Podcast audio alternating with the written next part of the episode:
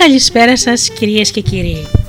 Είναι η εκπομπή «Άνθρωποι και Ιστορίες» με τη Γεωργία Αγγελή. Ζωντανά από το Studio Delta, το ραδιόφωνο της καρδιάς μας.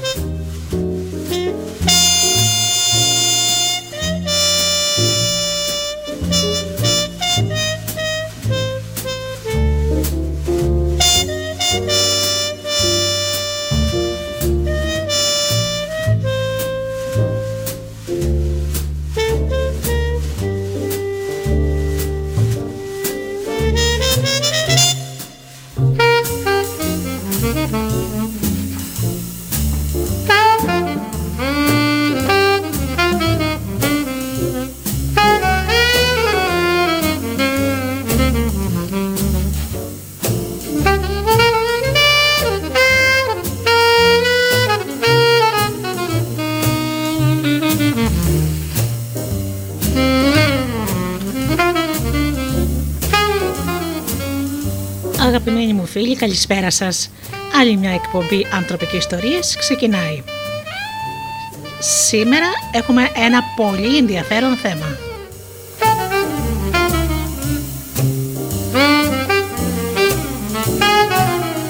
Θα ακουστούν αποσπάσματα από το βιβλίο του Ναπολεόν Χιλ «Ο νόμος της επιτυχίας» και σήμερα θα πούμε για τον κυρίαρχο νου.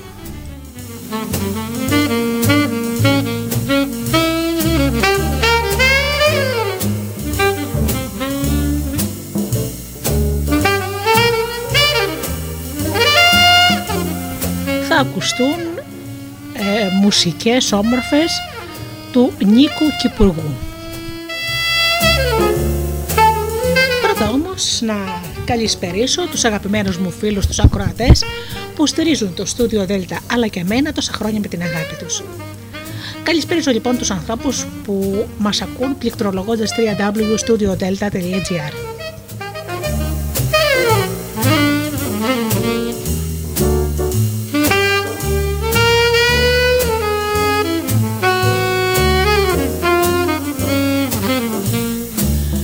Καλησπερίζω τους ανθρώπους που μας ακούν από τις μουσικές σελίδες τις οποίες φιλοξενούμαστε, όπως είναι το Live 24.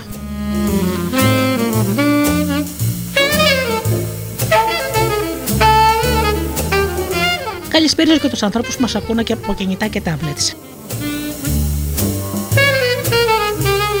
Και φυσικά τους ανθρώπους που μας ακούν από το καινούργιο μας app στο Google Play.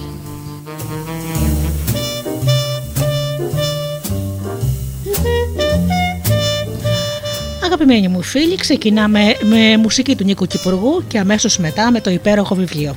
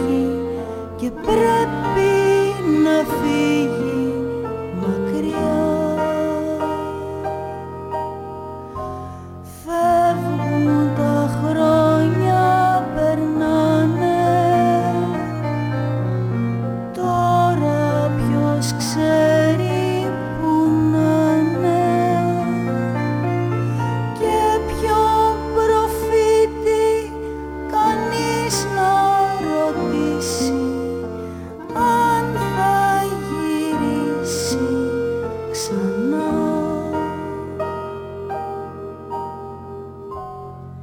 Είχα για φίλο ένα.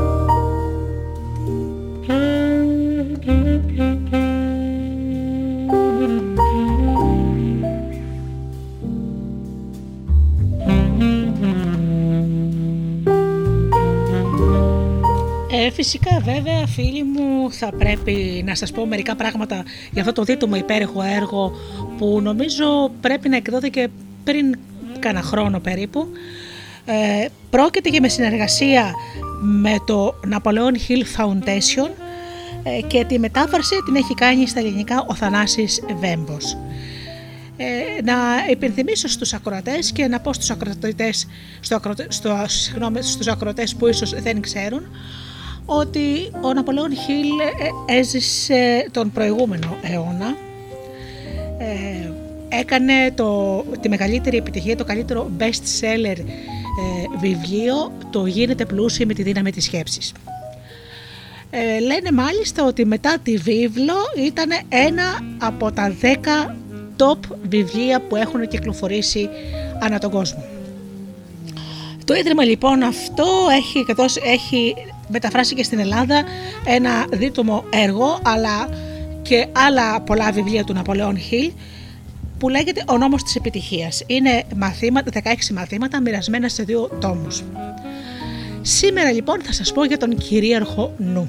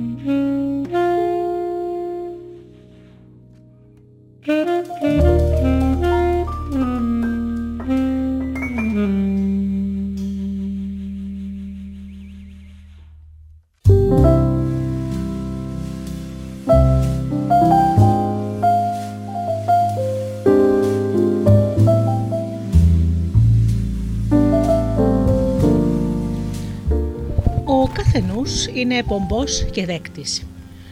Ο συγγραφέας απέδειξε πολλές πάμπολες φορές, τουλάχιστον στον εαυτό του, ότι κάθε ανθρώπινος εγκέφαλος είναι πομπός και δέκτης των δονήσεων της συχνότητας της σκέψης.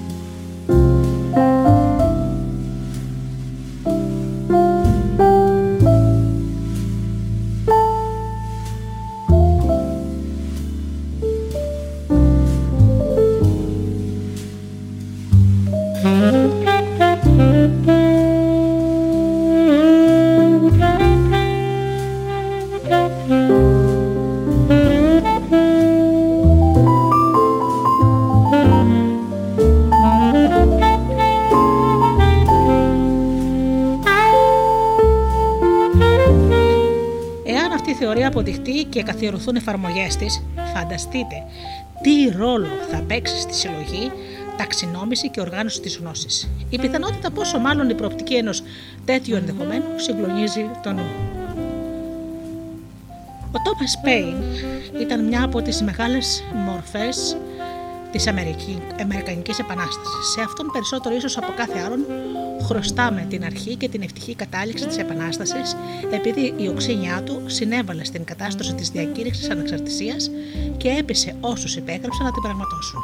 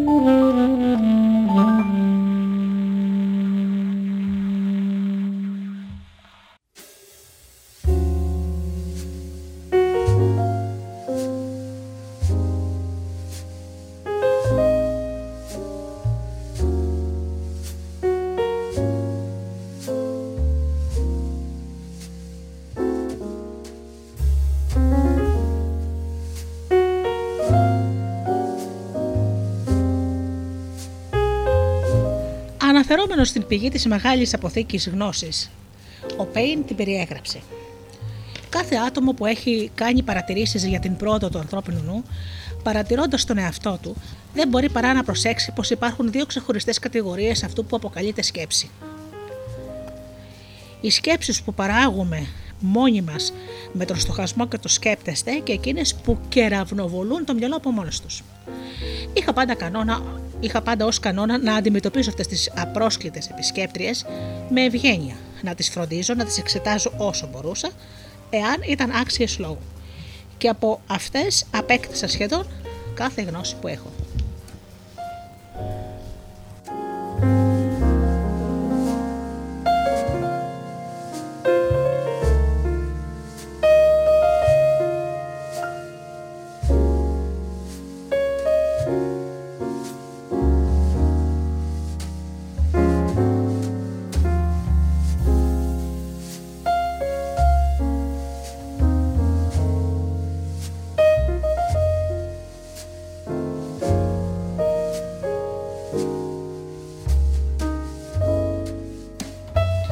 Όσο για τη μάθηση που αποκτά κανείς από το σχολείο, αυτή λειτουργεί μόνο ως μικρό κεφάλαιο. Βάζει κάποιον στον δρόμο όπου αργότερα θα αρχίσει να μαθαίνει. Κάθε άνθρωπος της γνώσης γίνεται τελικά δάσκαλος του εαυτού του, επειδή οι αρχές δεν μπορούν να εντυπωθούν στη μνήμη. Οι αρχές εδράζονται στην κατανόηση και πάντα έχουν διάρκεια όταν ξεκινούν από μια ξαφνική έμπνευση.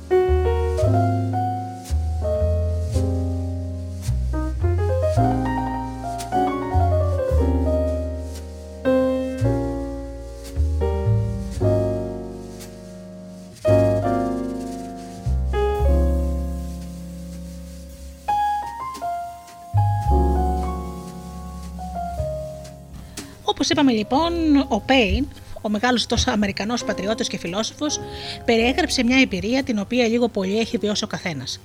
Ποιος ήταν τόσο άτυχος που να μην είχε σκέψεις ποτέ ή ακόμα και ολόκληρες ιδέες να ξεπηδούν στο μυαλό του από εξωτερικές πηγές? Τι μέσα μετάδοσης υπάρχουν για τέτοιους επισκέπτες εκτός από τον αιθέρα? Ο αιθέρας πλήρει την απέραντη έκταση του σύμπαντος. Είναι το μέσο μετάδοσης όλων των γνωστών μορφών δόνησης, όπως ο ήχος, το φως και η θερμότητα. Γιατί να μην αποτελεί και το μέσο μετάδοσης της δόνησης της σκέψης? Κάθε νους ή εγκέφαλος συνδέεται άμεσα με κάθε άλλον εγκέφαλο μέσω του αιθέρα. Κάθε σκέψη που απελευθερώνει κάθε εγκέφαλος μπορεί να συλληφθεί και να ερμηνευτεί από οποιονδήποτε άλλον εγκέφαλο που είναι συντονισμένος με τον εγκέφαλο ποπό. Ο συγγραφέας βέβαια είναι βέβαιος γι' αυτό, όπως και για το ότι ο χημικός τύπος H2O ανήκει στο νερό. Προσπάθησε να φανταστείς τι ρόλο παίζει αυτή η αρχή σε κάθε πτυχή της ζωής. Όμως η πιθανότητα ο αιθέρας να αποτελεί μέσο μετάδοσης της σκέψης από νους ενώ δεν είναι η εκπληκτικότερη. Ο συγγραφέας πιστεύει πως κάθε δόνηση της σκέψης που απελευθερώνει κάθε εγκέφαλος συλλαμβάνεται από τον αιθέρα και συνεχίζει να κινείται κυκλικά σε κύματα με μήκος ανάλογο με την ενέργεια που χρησιμοποιήθηκε για την εκπομπή τους. Πιστεύει ότι αυτές οι δονήσεις παραμένουν αέναια σε κίνηση και ότι είναι μια από τις δύο πηγές από τις οποίες προέρχονται οι σκέψεις που ξεπετάγονται στο νου. Η άλλη πηγή είναι η άμεση ή έμεση επαφή του αιθέρα και του εγκεφάλου που εκπέμπει τη δόνηση της σκέψης. Με τον τρόπο αυτό, εάν η θεωρία είναι σωστή, ο απέραντος χώρος του σύμπαντος είναι και θα συνεχίζει να είναι μια πραγματική νοητική βιβλιοθήκη όπου υπάρχουν όλες οι σκέψεις που εξέμπνευσε η ανθρωπότητα. Εδώ ο συγγραφέας θέτει τα θεμέλια μιας από τις σημαντικότερες υποθέσεις που αναφέρονται στο μάθημα περί αυτοπεποίθησης, κάτι που ο μαθητής θα πρέπει να λάβει υπόψη του καθώς πλησιάζει αυτό το μάθημα. Το μάθημα αυτό αφορά την οργανωμένη γνώση. Το μεγαλύτερο μέρος της χρήσιμης γνώσης που έχει κληρονομήσει η ανθρωπότητα έχει διατηρηθεί και καταγραφεί ακριβώς στη βίβλο της φύσης. Φιλομετρώντας αυτή την αναλύωτη βίβλο, ο άνθρωπος διάβασε την ιστορία του τρομερού αγώνα μέσω του οποίου αναπτύχθηκε ο σημερινός πολιτισμός. Οι σελίδες αυτής της βίβλου είναι διαμορφωμένες από τα στοιχεία της ύλης, από τα οποία αποτελείται η Γη και οι άλλοι πλανήτες, και από τον αιθέρα που πληρεί όλο το χώρο. Γυρίζοντας τις σελίδες που είναι γραμμένες στην πέτρα και θαμμένες σε μικρό βάθος στη γη, ο άνθρωπος ξέθαψε τα κόκαλα, σκελετούς, χνάρια και άλλες αναμφισβήτητες αποδείξεις της ιστορίας της ζωικής ζωής στη γη, που τοποθετήθηκαν από το χέρι της μάνας φύσης στη διάρκεια ασύλληπτων χρονικών περιόδων για τη φώτιση και την καθοδήγησή του. Τα τεκμήρια είναι απλά και ολοφάνερα. Οι μεγάλες πέτρινες σελίδες της βίβλου της φύσης που βρίσκονται σε αυτή τη γη και οι ατελείωτες σελίδες αυτής της βίβλου στον αιθέρα, όπου έχει καταγραφεί κάθε παλαιθοντική σκέψη του ανθρώπου, αποτελούν μια αυθεντική πηγή επικοινωνίας ανάμεσα στον δημιουργό και τον άνθρωπο. Αυτή η βίβλος άρχισε πρωτού ο άνθρωπος φτάσει στο στάδιο του να σκέφτεται στην πραγματικότητα, πρωτού καν η εξέλιξη φτάσει στο στάδιο της αμοιβάδας, του μονοκύτταρου οργανισμού.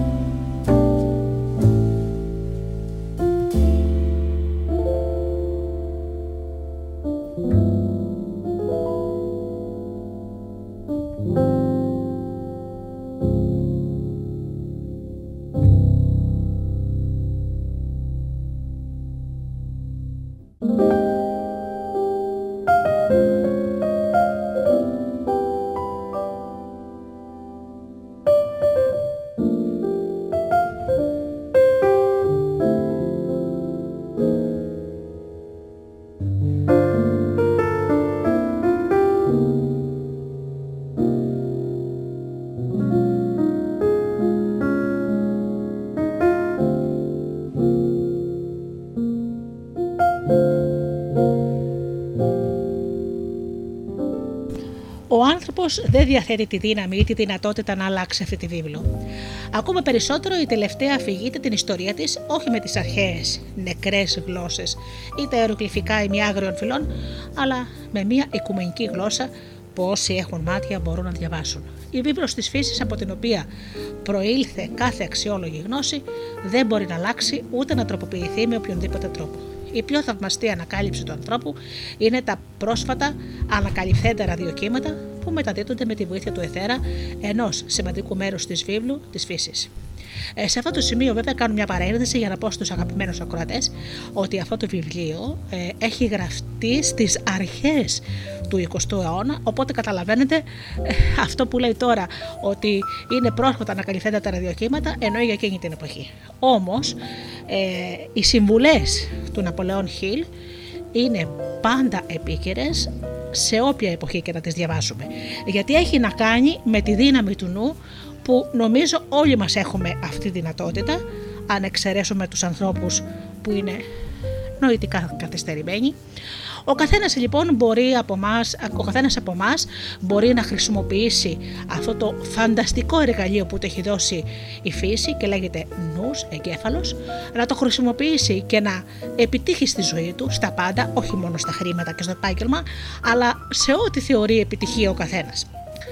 Μην ξεχνάτε ότι ο νους είναι ένα εργαλείο και δυστυχώς οι περισσότεροι άνθρωποι, φίλοι μου, το στρέφουμε εναντίον μας με τις αρνητικές σκέψεις. Δυστυχώς. Αλλά όμως στο χέρι μας είναι να το διορθώσουμε και αυτό. Συνεχίζω λοιπόν. Φανταστείτε τον αιθέρα να συλλαμβάνει τη συνηθισμένη δόνηση του ήχου και να τη μετατρέπει από ηχητική συχνότητα σε ραδιοσυχνότητα, μεταφέροντάς την σε έναν κατάλληλα συντονισμένο δέκτη και εκεί να τη μετασχηματίζει πάλι στην αρχική μορφή της ηχητικής συχνότητας, και όλα αυτά σε ένα κλάσμα του δευτερολέπτου. Αλλά δεν θα πρέπει αυτό να αποτελεί έκπληξη ότι μια τέτοια δύναμη μπορεί να συλλέξει τη δόνηση της σκέψης και να την κρατήσει σε αέναη κίνηση. Το αποδεδειγμένο και το πασίγνωστο γεγονός της στιγμαίας μετάδοσης του ήχου μέσα του αιθέρα, χάρη στο σύγχρονο εξοπλισμό της ραδιοεκπομπής, μετατρέπει τη θεωρία περί μετάδοσης της δόνησης της σκέψης από το νου σε νου, από ενδεχόμενο σε πιθανότητα.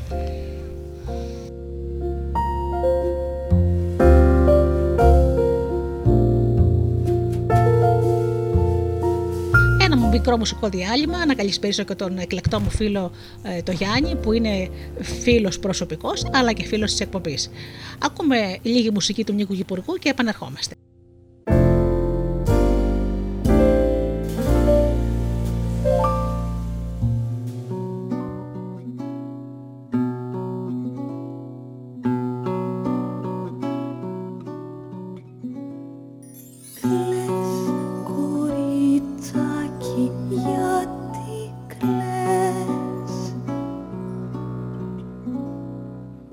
Έκλεισαν σε μόνο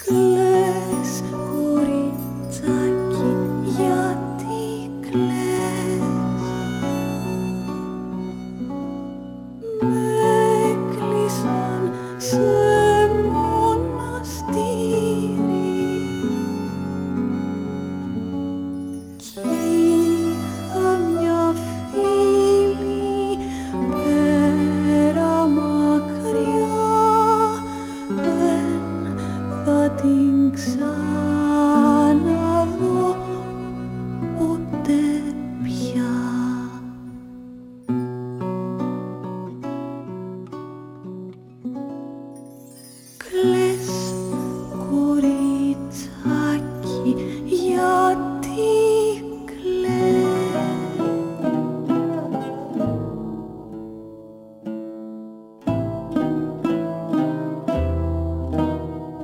Άλλη μπαμπά να μου δείχνες μαλάματα κρυμμένα σε βουνά.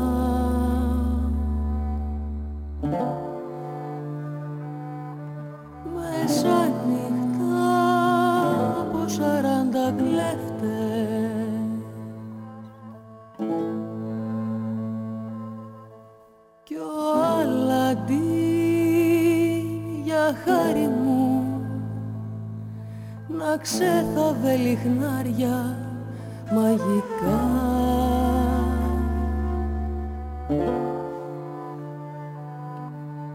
Σερημικές χώρες ξεχασμένες,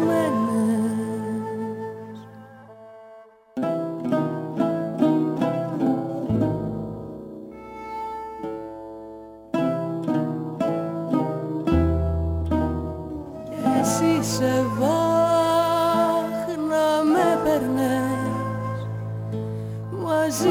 σε ταξίδια μακρινά.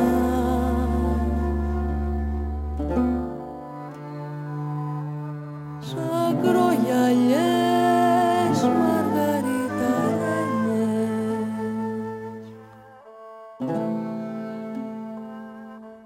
κι σε χραζάτ να μου λέγες για πρίγκιπες μη πτάμενα χαλιά.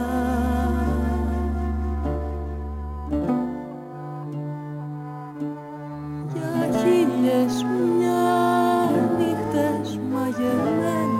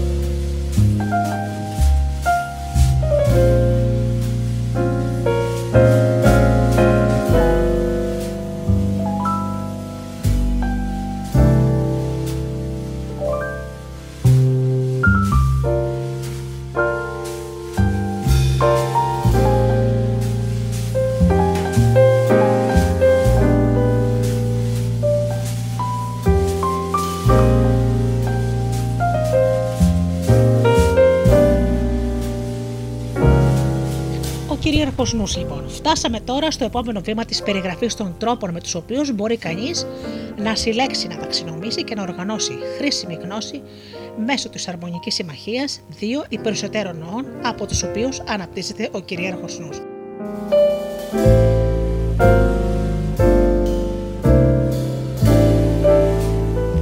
Ο όρος κυρίαρχος νους είναι αφηρημένος και δεν έχει αντίστοιχο στον χώρο της γνώσης, εάν εξαιρέσει κανείς έναν μικρό αριθμό ανθρώπων που μελέτησαν προσεκτικά την επίδραση του νου πάνω σε άλλους νοές.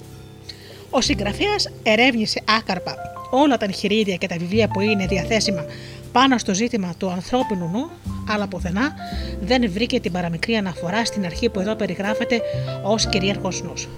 Ο όρος υπέπεσε αρχικά στην προσοχή του μέσω μιας συνέντευξης με τον Άντριου Κάρνεγκι, όπως περιγράφεται στο δεύτερο μάθημα. Η νοητική χημεία. Ο συγγραφέας πιστεύει ότι ο νους αποτελείται από την ίδια συμπαντική ρευστή ενέργεια που αποτελεί τον αιθέρα, ο οποίος πληρεί το σύμπαν.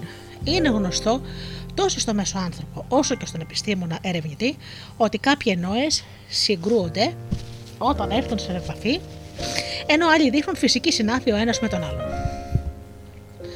Ανάμεσα στα δύο άκρα του φυσικού ανταγωνισμού και της φυσικής συνάφειας που αναπτύσσεται κατά τη συνάντηση ή την επαφή των νοών, υπάρχει μια ευρεία γκάμα ποικίλων αντιδράσεων νου με νου.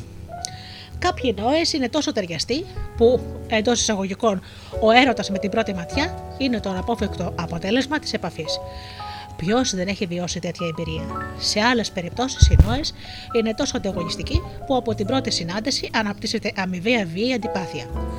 Αυτά τα αποτελέσματα εκδηλώνονται χωρίς να υποθεί ούτε λέξη και χωρίς το παραμικρότερο ίχνος κάποιες από τις συνηθισμένες αιτίες αγάπης και μίσους ως ερέθισμα. Είναι πολύ πιθανό ο νους να αποτελείται από ένα ρευστό, ουσία ή ενέργεια, εσείς να το ονομάζετε όπως θέλετε, παρόμοιο με τον εθέρα, εάν όχι το ίδιο.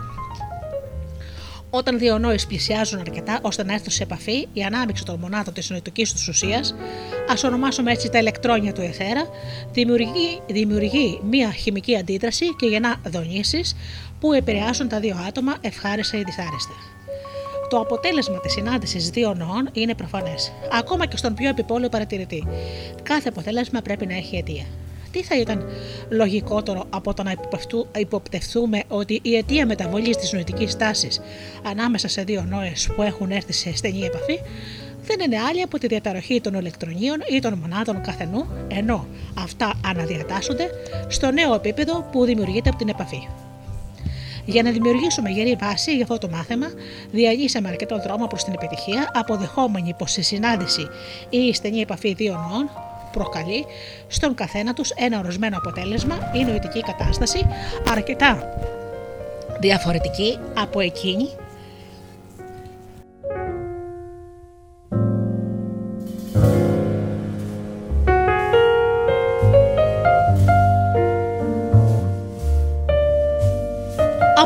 που υπήρχε πριν την επαφή. Είναι επιθυμητό, αλλά όχι ουσιώδες, να γνωρίζουμε ποια είναι η αιτία αυτής της αντίδρασης νου με νου. Το ότι η αντίδραση αυτή λαμβάνει χώρα όπως και να έχει είναι γνωστό και αποτελεί την αφετηρία από την οποία θα δείξουμε τι σημαίνει ο όρος κυρίαρχος νου.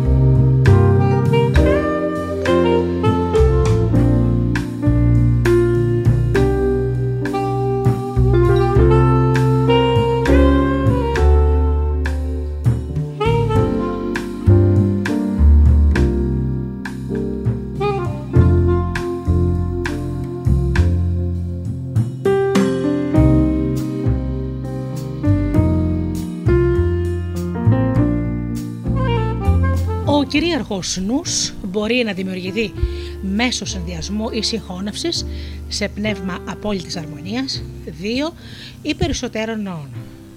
Αυτή την αρμονική ανάμειξη, η χημεία του νου, δημιουργεί ένα τρίτο νου που μπορεί να χρησιμοποιηθεί από έναν ή όλους τους μεμονωμένους νόες.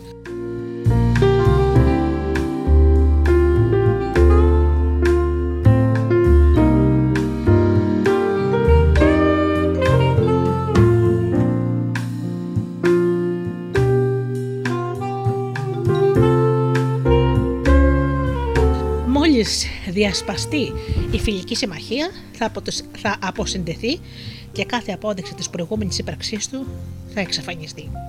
Αυτή η αρχή της νοητικής χημείας αποτελεί τη βάση και το αίτιο για ουσιαστικά όλες τις περιπτώσεις αδερφής ψυχής ή ερωτικού τριγώνου, πολλές από τις οποίες δυστυχώς καταλήγουν στα δικαστήρια των διαζυγίων και αντιμετωπίζονται με χλέβη από ενίδιους και αμόρφωτους ανθρώπους που μεταμορφώνουν σε χυδαιότητες και σκάνδαλα έναν από τους μεγαλύτερους νόμους της φύσης. Ολόκληρος ο πολιτισμένος κόσμος γνωρίζει πως τα πρώτα 2 ή 3 χρόνια σχέσεις μετά το γάμο συχνά χαρακτηρίζονται από κάμποσες διαφωνίες μικρής όμως έντασης. Είναι τα χρόνια της προσαρμογής. Εάν ο γάμος αντέξει, είναι πολύ πιθανό να καταλήξει σε μόνιμη συμβίωση. Αυτά είναι γεγονότα που κανένα πεπειραμένο έγκαμο άτομο δεν θα αρνηθεί και πάλι βλέπουμε το αποτέλεσμα χωρίς να κατανοούμε την αιτία. Υπάρχουν και άλλες συνεισφέρουσες αιτίες, αλλά η κύρια έλλειψη αρμονίας στη διάρκεια αυτών των πρώτων ετών του γάμου οφείλεται στη βραδύτητα της χημείας των νοών να αναμειχθούν αρμονικά. Εκφρασμένο διαφορετικά, τα ηλεκτρόνια ή οι ηλικιακές μονάδες που ονομάζονται νους συχνά δεν είναι απολύτως φιλικά ούτε απολύτως ανταγωνιστικά στην πρώτη επαφή. Όμως με τη συνεχή συναναστροφή προσαρμόζονται βαθμιαία στην αρμονία, εκτός από σπάνιες περιπτώσεις όπου η συναναστροφή έχει το αντίθετο αποτέλεσμα και τελικά καταλήγει σε απροκάλυπτη εχθρότητα μεταξύ των μονάδων. Είναι πασίγνωστο πως όταν ένας άντρας και μια γυναίκα ζήσουν μαζί για 10 με 15 χρόνια, γίνονται ουσιαστικά απαραίτητο ένας τον άλλον, ακόμα και αν δεν υπάρχει το παραμικρό δείγμα της νοητικής κατάστασης που αποκαλείται έρωτας. Ακόμα περισσότερο αυτή η συναναστροφή και η σεξουαλική σχέση όχι μόνο αναπτύσσει φυσική συνάφεια μεταξύ των δύο νοών, αλλά στην πραγματικότητα κάνει τα δύο αυτά άτομα να υιοθετήσουν παρόμοιες εκφράσεις προσώπου και να μοιάζουν μεταξύ τους με πολλούς άλλους αξιοπρόσεκτους τρόπους. Κάθε πεπειραμένος αναλυτής της ανθρώπινης φύσης εύκολα μπορεί να δει μια ομάδα αγνώστων και να ξεχωρίσει τη σύζυγο αν του έχουν συστήσει ήδη τον σύζυγο. Η έκφραση των ματιών, οι γραμμές του προσώπου και ο τόνος της φωνής ανθρώπων που σχετίζονται για πολύ καιρό με το γάμο γίνονται παρόμοια σε αξιοσημείωτο βαθμό.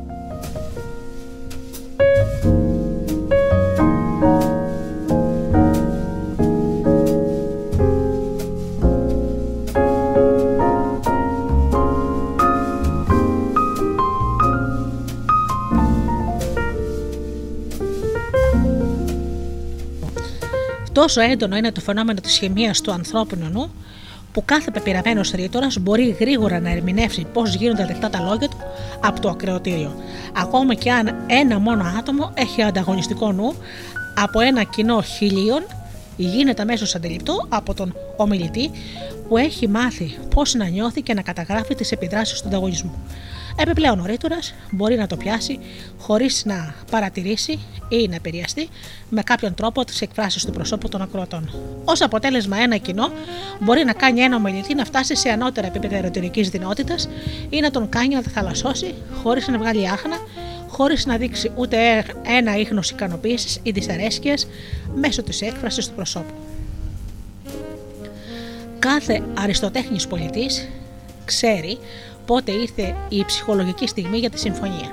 Όχι από το τι λέει ο υποψήφιος πελάτης, αλλά από το πώς η χημεία του νου του ερμηνεύεται ή γίνεται αισθητή από τον πολιτή. Συχνά τα λόγια μας κρύβουν τις προθέσεις μας, αλλά η ορθή ερμηνεία της χημείας του νου δεν αφήνει περιθώρια για τέτοιο ενδεχόμενο. Κάθε ικανός πολιτής ξέρει πως η πλειονότητα των πελατών ασκούν αρνητική επιρροή σχεδόν μέχρι το αποκορύφωμα της πώλησης. Κάθε ικανός δικηγόρος έχει αναπτύξει μια έκτη αίσθηση με την οποία διαισθάνεται πώς να βρει τις καταλληλότερες λέξεις ώστε να αντιμετωπίσει τον έξυπνο μάρτυρα που ψεύδεται και ερμηνεύει ορθά ό,τι έχει στο νου του ο μάρτυρας μέσω της νοητικής χημείας. Πολλοί δικηγόροι έχουν αναπτύξει αυτή την ικανότητα χωρίς να γνωρίζουν την πραγματική πηγή της. Κατέχουν την τεχνική αλλά όχι την επιστημονική κατανόηση πάνω στην οποία βασίζεται. Πολλοί πολιτές κάνουν το ίδιο. Όποιος έχει το χάρισμα της τέχνης να ερμηνεύει σωστά τη χημεία του νου, μπορεί, τρόπος του λέγειν, να διαβεί την εξώπορτα του νοητικού οικίματος, να εξερευνήσει με την άνεσή του ολόκληρο το κτίριο, να σημειώσει όλες τις λεπτομέρειες,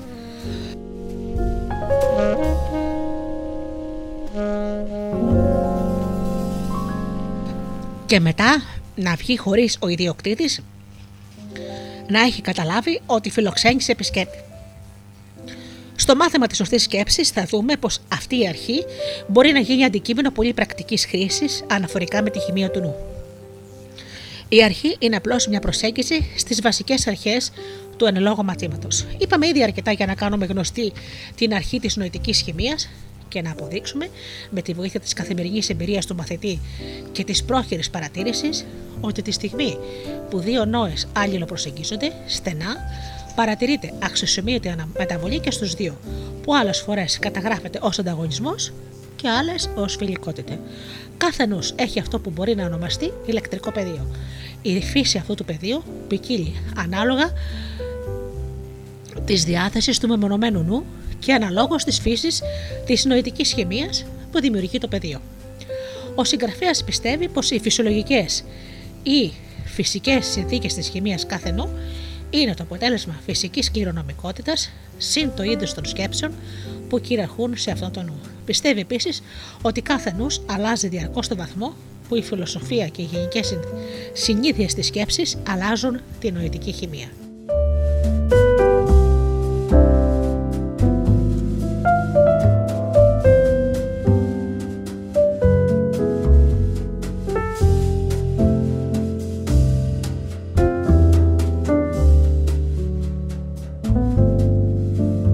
Ο συγγραφέας πιστεύει πως οι αρχές αυτές είναι αληθείς. Είναι γεγονός ότι κάθε άτομο μπορεί εκούσια να αλλάξει τη χημεία του νου του, ώστε να ελκύσει ή να αποθήσει όλους αυτούς με τους οποίους έρχεται σε επαφή. Εάν το εκφράσουμε διαφορετικά, κάθε άτομο μπορεί να υιοθετήσει μια νοητική στάση η οποία θα ελκύσει και θα ευχαριστήσει τους άλλους ή θα τους αποθήσει και θα τους κάνει ανταγωνιστικούς, και αυτό χωρίς τη βοήθεια λέξεων ή εκφράσεων του προσώπου ή κάποιας άλλης μορφής σωματικής κίνησης ή συμπεριφοράς. Εάν επιστρέψεις τώρα στον ορισμό του κυρίαρχου νου, του νου που αναπτύσσεται από τη συγχώνευση και το συντονισμό δύο ή περισσότερων νοών σε πνεύμα απόλυτης αρμονίας, θα συλλάβεις το πλήρες νόημα της λέξης αρμονία όπως χρησιμοποιείται εδώ. Δύο νόες δεν μπορούν να συγχωνευτούν ούτε να συντονιστούν εάν δεν υπάρχει το στοιχείο της τέλειας αρμονίας. Και εδώ βρίσκεται το μυστικό της επιτυχίας ή της αποτυχίας πρακτικά κάθε επιχειρηματικής δραστηριότητας και κοινωνικής συναναστροφής.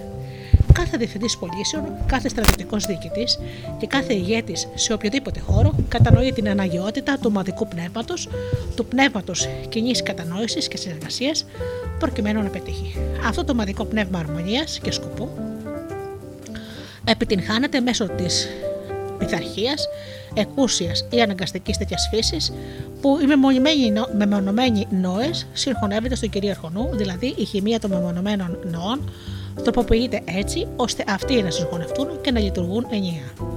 Οι μέθοδοι μέσω των οποίων λαμβάνει η χώρα αυτή η διαδικασία συγχώνευσης είναι τόσες, όσο και τα άτομα που εμπλέκονται σε κάθε μορφή ηγεσίας. Ο κάθε ηγέτης έχει τη δική του μέθοδο συντονισμού των νοών, τον ακολουθούν του. Ο ένας χρησιμοποιεί τη δύναμη, ο άλλος θα εκμεταλλευτεί το φόβο της τιμωρίας, ενώ ένας τρίτος θα παίξει με την ανταμοιβή για να κάνει τους μεμονωμένους νόες μιας ομάδας ανθρώπων να φτάσουν στο σημείο που μπορούν να συγχωνευτούν σε ομαδικό νου. Δεν χρειάζεται να ψάξεις βαθιά στην ιστορία της πολιτικής, της διοίκησης, των επιχειρήσεων και των οικονομικών για να ανακαλύψεις την τεχνική που χρησιμοποιούν οι ηγέτες σε αυτούς τους χώρους προκειμένου να συγχωνεύσουν τους νόες των μεμονωμένων ατόμων σε ομαδικό νου. Ωστόσο, οι πραγματικά μεγάλοι ηγέτες του κόσμου έχουν πρικιστεί από τη φύση με ευνοϊκή νοητική χημεία, η οποία αποτελεί πυρήνα έλξης άλλων νοών. Ο Μέγας Ναπολέων ήταν ένα αξιοσημείωτο παράδειγμα ανθρώπου που κατήχε μαγνητικό νου, ο οποίος έλκυε εντονότατα όλους τους νόες με τους οποίους ερχόταν σε επαφή. Οι στρατιώτες ακολουθούσαν τον Ναπολέοντα και προχωρούσαν στο σίγουρο θάνατο χωρίς να διστάσουν, επειδή τους παρότρινε ή τους έλκυε η προσωπικότητά του, και αυτή η προσωπικότητα δεν ήταν παρά η χημεία του νου του. Καμιά ομάδα νοών δεν μπορεί να συγχωνευτεί σε κυρίαρχο νου εάν ένα από τα άτομα της ομάδας διαθέτει εξαιρετικά αρνητικό ή αποθετικό νου. Αρνητικοί και θετικοί νοές δεν συγχωνεύονται στο πλαίσιο της έννοιας που περιγράφαμε ως κυρίαρχο νου. Η άγνοια αυτού του γεγονότος έφερε ήττα σε πολλούς ηγέτες. Κατά τα άλλα, η άγνοια αυτού του γεγονότος έφερε την ήττα σε πολλούς κατά τα άλλα ικανούς ηγέτες. Κάθε ικανός ηγέτης που κατανοεί αυτή την αρχή της νοητικής χημίας μπορεί να συγχωνεύσει πρόσφερα τους νόες σχεδόν κάθε ομάδας ανθρώπων, έτσι ώστε να προκύψει ομαδικός νους, αλλά αυτός θα αποσυντεθεί σχεδόν αυτοστιγμή όταν εξαφανιστεί η παρουσία του ηγέτη. Οι πιο πετυχημένοι πολιτές ασφαλιστηρίων ζωής, αλλά και άλλοι πολιτές, συναντούνται μια φορά την εβδομάδα ή και συχνότερα. Με τι σκοπό? Με σκοπό να συγχωνεύσουν τους μεμονωμένους νόες σε κυρίαρχο νου, ο οποίος για περιορισμένο αριθμό ημερών θα λειτουργήσει ως διηγητικό για τους μεμονωμένους νόες. Εν γέννη, ισχύει ότι οι ηγέτες αυτών των ομάδων δεν κατανοούν τι πραγματικά συμβαίνει σε αυτές τις συναντήσεις. Τέτοιες συναντήσεις συνήθως αφιερώνονται σε ομιλίες του ηγέτη και άλλων μελών της ομάδας και περιστασιακά κάποιου εκτός ομάδας. Το αποτέλεσμα είναι ότι οι ατομικοί νόες έρχονται σε επαφή και γελοφορτίζονται.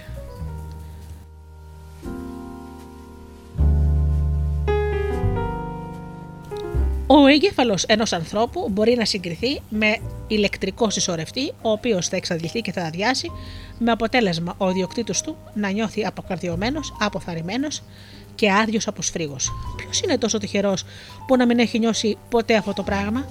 Ο ανθρώπινος εγκέφαλος, όταν είναι σε κατάσταση εξασθένησης, πρέπει να επαναφορτιστεί και αυτό γίνεται μέσω επαφής με ένα πιο ζωτικό νου, οι νόες.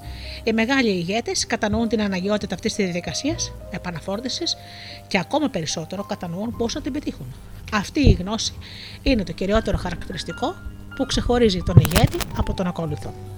Ευτυχής είναι εκείνος που κατανοεί επαρκώς την αρχή για να έχει τον νου του ζωοποιημένο ή επαναφορτισμένο, ερχόμενος περιοδικά σε επαφή με έναν πιο ζωτικό νου. Η σεξουαλική επαφή είναι ένα από τα αποτελεσματικότερα ερεθίσματα με τα οποία μπορεί να επαναφορτιστεί ο νους, με την προϋπόθεση ότι η επαφή γίνεται έξυπνα μεταξύ ενός άντρα και μιας γυναίκας που έχουν αυθεντική έλξη μεταξύ τους. Κάθε άλλο είδος σεξουαλικής σχέσης αποφορτίζει το νου. Κάθε ικανός εξασκητής της ψυχοθεραπευτικής μπορεί να επαναφορτίσει το νου του μέσα σε λίγα λεπτά. Προτού περάσουμε στη σύντομη αναφορά που έγινε στη σεξουαλική επαφή ως μέσο αναζωογόνησης του άδειου νου, πρέπει να στρέψουμε την προσοχή στο γεγονός πως όλοι οι μεγάλοι ηγέτες σε κάθε χώρο ήταν και είναι άτομα με υψηλή σεξουαλικότητα. Η λέξη σεξ δεν είναι ανάρμοστη, θα την βρείτε σε όλα τα λεξικά. Να επενθυμίσουμε ότι αυτό το βιβλίο, φίλοι μου, γράφτηκε στη δεκαετία του 1920 και ορισμένα σχόλια του συγγραφέα μπορεί σήμερα να μοιάζουν αναχρονιστικά, αλλά κάθε κείμενο πρέπει να κρίνεται με βάση τα κριτήρια της εποχής του και όχι του παρόντος. Συνεχίζουμε λοιπόν. Όλο και περισσότεροι πληροφορημένοι γιατροί και επαγγελματίες στον χώρο της υγείας υποδέχονται την θεωρία πως όλες οι ασθένειες αρχίζουν όταν ο εγκέφαλος του ατόμου βρίσκεται σε κατάσταση εξασθένησης ή εξάντλησης. Με άλλα λόγια, είναι πασίγνωστο πως ένα άτομο με καλά ζωογονημένο εγκέφαλο είναι πρακτικά, εάν όχι εξ ολοκλήρου, άνος σε κάθε μορφή ασθένειας. Κάθε έξυπνος επαγγελματίας υγείας, οποιασδήποτε σχολής, γνωρίζει πως η φύση ή ο νους είναι αυτό που θεραπεύει την ασθένεια σε κάθε περίπτωση που εφαρμόζεται η θεραπεία. Τα φάρμακα, η πίστη, η επίθεση των χεριών, η χειροπρακτική, η οστεοπαθητική και όλες οι άλλες μορφές εξωτερικής παρέμβασης δεν είναι τίποτα περισσότερο από τεχνητά βοηθήματα προς τη φύση ή πιο σωστά απλές μέθοδοι ενεργοποίησης της χημείας του νου, με αποτέλεσμα να αναδιατάσσονται τα κύτταρα και η ιστή του σώματος, να αναζωογονείται ο εγκέφαλος και να λειτουργεί φυσιολογικά η ανθρώπινη μηχανή. Ακόμα και ο πιο ορθόδοξος επαγγελματίας υγείας θα παραδειχτεί αυτή την αλήθεια. Συνεπώς, ποιες μπορεί να είναι οι προοπτικές μελλοντικής ανάπτυξης στο πεδίο της χημείας του νου? Χάρη στην αρχή της αρμονικής συγχώνευσης των νοών, μπορούμε να απολαύσουμε τέλεια υγεία. Χάρη στην ίδια αρχή, μπορεί να συγκεντρωθεί επαρκής ισχύς ώστε να επιληθεί το οικονομικό πρόβλημα του καθενός. Μπορούμε να κρίνουμε τις μελλοντικές προοπτικές της νοητικής χημείας, αποτιμώντας τα παρελθοντικά επιτεύγματα, έχοντας υπόψη ότι αυτά τα επιτεύγματα ήταν εν πολλοίς αποτέλεσμα τυχαίας ανακάλυψης και τυχαίας ομαδοποίησης νοών. Πλησιάζουμε τη στιγμή που οι καθηγητές των πανεπιστημίων θα διδάσκουν νοητική χημεία όπως διδάσκουν σήμερα τα άλλα μαθήματα. Στο μεταξύ, η μελέτη και ο πειραματισμός στο αντικείμενο ανοίγουν ευρείες προοπτικές στον μεμονωμένο μαθητή. Η νοητική χημεία και η οικονομική ισχύς είναι γεγονός ότι η νοητική χημεία μπορεί να εφαρμοστεί καταλήλως στις καθημερινές υποθέσεις του οικονομικού και εμπορικού κόσμου, μέσω της συγχώνευσης δύο ή περισσότερων νοών σε πνεύμα τέλειας αρμονίας. Η αρχή της νοητικής χημείας μπορεί να αναπτύξει επαρκή ισχύ ώστε να βοηθήσει τα άτομα, οι νόες των οποίων συγχωνεύτηκαν, να πραγματοποιήσουν φαινομενικά υπεράνθρωπους άθλους που σε όλους μας έχουν γίνει γνωστοί. Η ισχύς αυτή είναι η δύναμη με την οποία ο άνθρωπος πετυχαίνει σε κάθε εγχείρημα. Κάθε ομάδα ανθρώπων που κατέχει τη σοφία να υποτάξει την ατομική προσωπικότητα του καθενός και τα άλλα άμεσα ατομικά συμφέροντα μέσω της συγχώνευσης των νοών τους σε πνεύμα τέλειας αρμονίας, απολαμβάνει ισχύ απεριόριστης έντασης. Παρατήρησε και θα ωφεληθείς πόσες φορές επαναλαμβάνεται η λέξη αρμονία στην εισαγωγή. Δεν μπορεί να υπάρξει ανάπτυξη κυρίαρχου νου εάν δεν υπάρχει το στοιχείο της τέλειας αρμονίας. Οι μονάδες του ενός νου δεν θα συγχωνευτούν με εκείνες ενός άλλου, εάν οι δύο νόες δεν διαγερθούν και ζεσταθούν με πνεύμα τέλειας αρμονίας και σκοπού. Μόλις οι δύο νόες αρχίζουν να τραβούν διαφορετικό δρόμο, οι μονάδες κάθε νου διαχωρίζονται και το τρίτο στοιχείο, γνωστό ως κυρίαρχος νους, που αναπτύχθηκε από τη φιλική ή αρμονική συμμαχία, θα αποσυντεθεί. Φτάνουμε τώρα στη μελέτη κάποιων αρκετά γνωστών ανθρώπων που έχουν συγκεντρώσει μεγάλη ισχύ και μεγάλη περιουσία χάρη στην εφαρμογή της νοητικής χημείας. Ας αρχίσουμε τη μελέτη με τρία άτομα που είναι γνωστό ότι έχουν πραγματοποιήσει μεγάλους άθλους στους τομείς της οικονομίας, των επιχειρήσεων και της επαγγελματικής καταξίωσης. Τα άτομα αυτά είναι ο Χένρι Φορντ, ο Τόμας Έντισον και ο Χάρβεϊ Φάιερστοουν. Από τους τρεις τους, ο Χένρι Φορντ είναι μακράν ο πιο ισχυρός αναφορικά με την οικονομική και χρηματοπιστωτική ισχύ. Ο Φορντ είναι ο ισχυρότερος άνθρωπος εν ζωή. Πολλοί που τον πελέτησαν πιστεύουν πως είναι ο ισχυρότερος άνθρωπος όλων των εποχών. Εξ όσων είναι γνωστά, ο Φορντ είναι ο μόνος εν ζωή ή που έζησε ποτέ με επαρκή ισχύ ανώτερη από εκείνη του τραστ του χρήματος των Ηνωμένων Πολιτειών Αμερικής. Ο Φόρντ μαζεύει εκατομμύρια δολάρια με την άνεση που του πετάκι, γεμίζει το κουβαδάκι του με άμμο παίζοντας στην παραλία. Από αυτούς που είναι σε θέση να γνωρίζουν, λέγεται ότι εάν χρειαστεί ο Φόρντ μπορεί να μαζέψει $1 δισεκατομμύριο και να το έχει διαθέσιμο μέσα σε μία εβδομάδα. Όποιος γνωρίζει τα επιτεύγματα του Φόρντ δεν μπορεί να τον αμφισβητήσει. Όσοι τον γνωρίζουν καλά ξέρουν πως μπορεί να το κάνει με την ίδια προσπάθεια που ο μέσος άνθρωπος μαζεύει χρήματα για να πληρώσει το μηνιαίο νίκη του. Ο Φόρντ θα μπορούσε να συγκεντρώσει τα χρήματα αυτά εάν ήθελε, μέσω της έξυπνης εφαρμογής των αρχών που βασίζεται αυτή η μέθοδος. Ενώ το νέο αυτοκίνητο του Φόρντ βρισκόταν στη διαδικασία της τηλειοποίησης το 1927, έλαβε προπαραγγελίες με πληρωμές σε μετρητά για περισσότερα από 375.000 οχήματα, με τιμή $600 ένα όχημα, και αυτό αντιστοιχεί σε $225 εκατομμύρια, τα οποία ο Φόρντ έλαβε προτού παραδοθεί έστω και ένα αμάξι. Τόση ήταν η ισχύ της εμπιστοσύνης στην ικανότητα του Φόρντ. Ο Έντισον, όπως όλοι γνωρίζουν, είναι φιλόσοφος, επιστήμονας και εφευρέτης. Είναι ίσως ο δυνότερος μελετητής της βίβλου στη γη, δηλαδή της βίβλου της φύσης, και όχι των μυριάδων ανθρωποποιητών βίβλων. Ο Έντισον ήταν τόσο δεινός μελετητής της βίβλου της φύσης που τη θάσεψε και συνδύασε για το καλό της ανθρωπότητας τους περισσότερους νόμους της φύσης από κάθε άλλο άτομο εν ζωή που υπήρξε ποτέ. Ένας ήταν αυτός που με μια βελόνα και ένα κομμάτι περιστρεφόμενο κερί δημιούργησε μια συσκευή με την οποία η δόνηση της ανθρώπινης φωνής μπορούσε να εγγραφεί και να παραχθεί μέσω του σύγχρονου φωνόγραφου. Και ίσως τελικά ο Έντισον να είναι αυτός που θα βοηθήσει τον άνθρωπο να συλλέξει και να ερμηνεύσει σωστά τις δονήσεις της σκέψης, οι οποίες σήμερα καταγράφονται στο πέραντο σύμπαν του αιθέρα, όπως βοήθησε τον άνθρωπο να καταγράψει και να παράγει τον προφορικό λόγο. Ήταν ο Έντισον αυτός που πρώτος δάμασε τον κεραυνό και τον έθεσε στην υπηρεσία του ανθρώπου μέσω του ηλεκτρικού λαμπτήρα πυρακτώσεως. Ήταν ο Έντισον εκείνος που έδωσε στον κόσμο τον σύγχρονο κινηματογράφο. Αυτά είναι τα ορισμένα μόνο από τα διακεκριμένα επιτεύγματα του.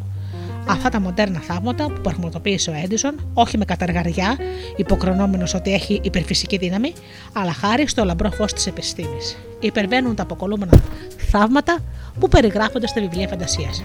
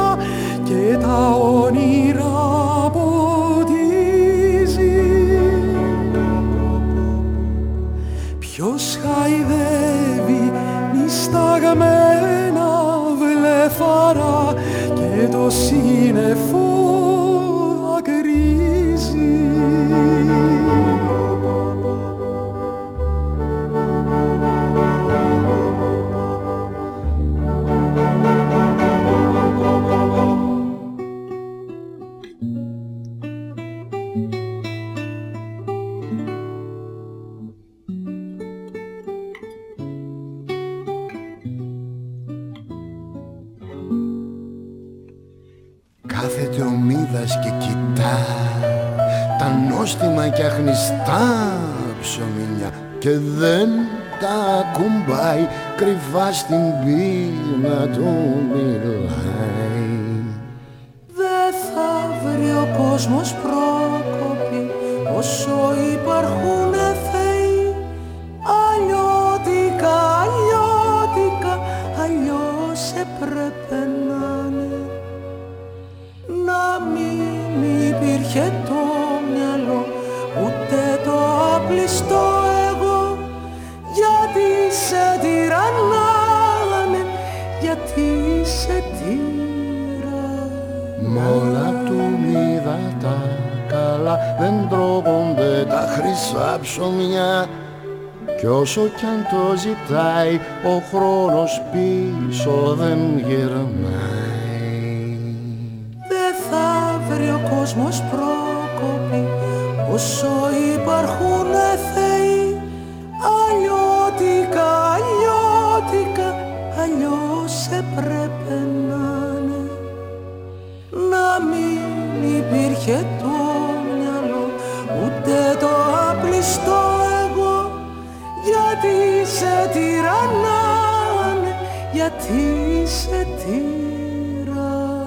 Κάθε τον είδας και κοίτα τα νοστίμα κι αχρηστά ψωμιά και δεν τα ακουμπάει, κρυφά στην πείνα του μιλάει.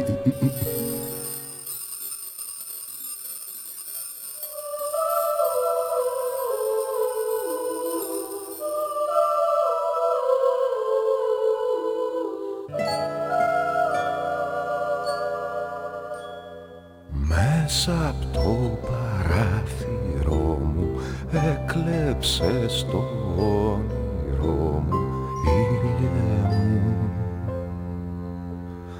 Πήγες να κρυφτείς, μας είδα, ξεφύγε μια ήλια χτίδα, ήλιε μου, ήλιε μου.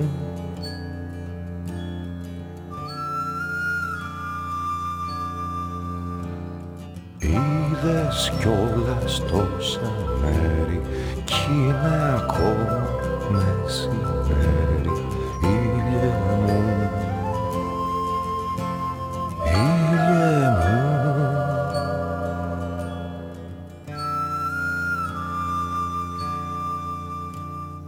Μα που πας, που βασιλεύεις, ποιο βασίλειο γυρεύεις, ήλιε μου, το όνειρο που μου έχεις πάρει θα το φέρει το φεγγάρι, ήλιε μου, ήλιε μου.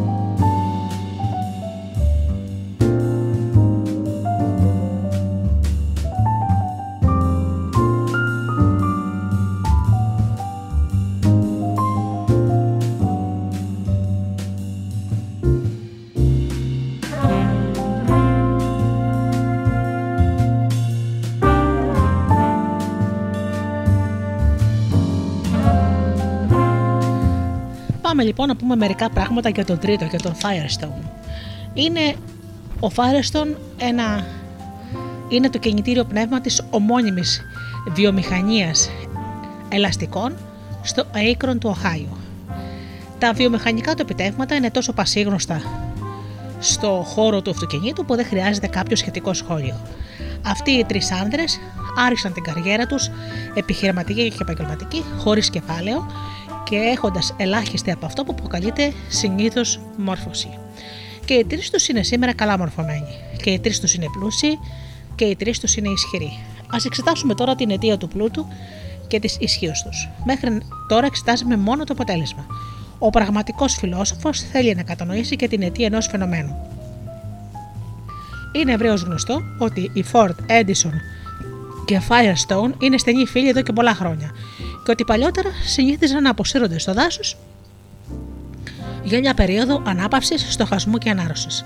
Όμως δεν είναι ευρέως γνωστό και υπάρχουν σοβαρές αμφιβολίες εάν το γνωρίζουν καν. Αν το γνωρίζουν καν οι ίδιοι, ότι ανάμεσά τους υπάρχει ένας δεσμός αρμονίας που έκανε τους νόες τους να συγχωνευτούν σε ένα κυρίαρχο νου, ο οποίος αποτελεί και την πραγματική πηγή ισχύως του καθενός.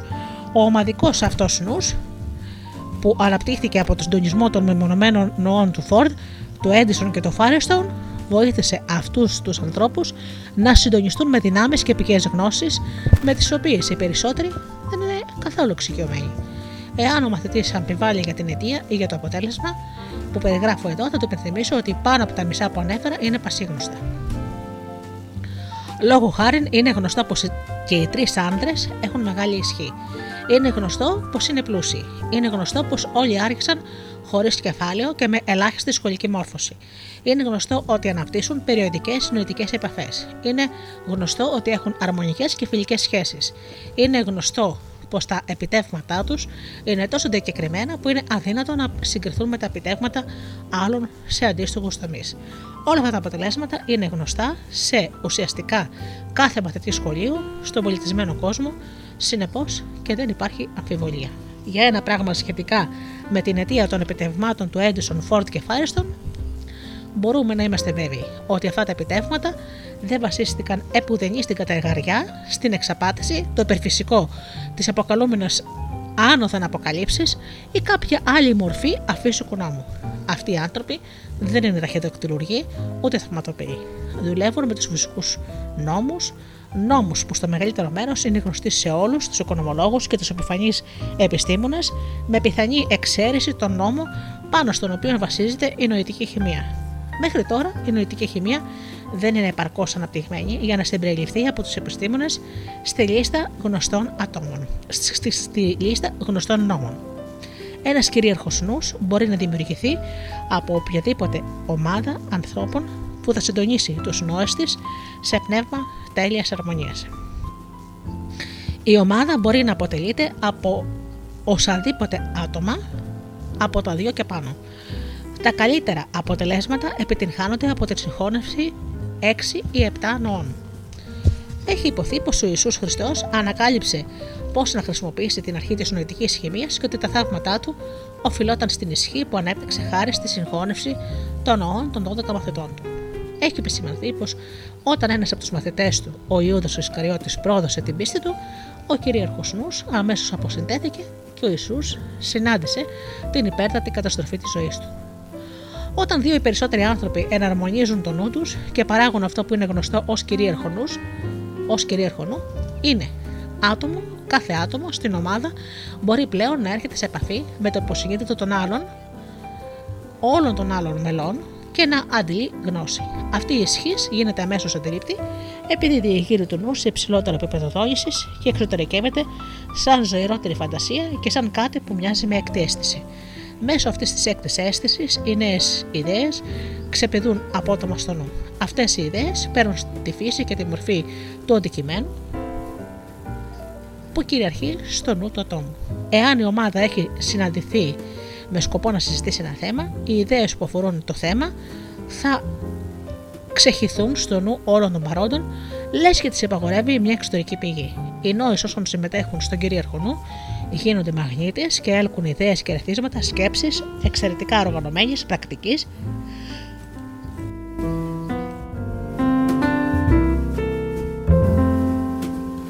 Από κάπου που κανείς δεν γνωρίζει.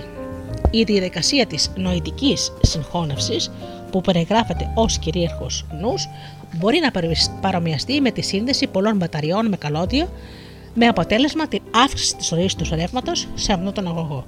Κάθε μπαταρία που προστίθεται αυξάνει την ισχύ που ρέει στον αγωγό με ποσό της ενέργειας που έχει η μπαταρία.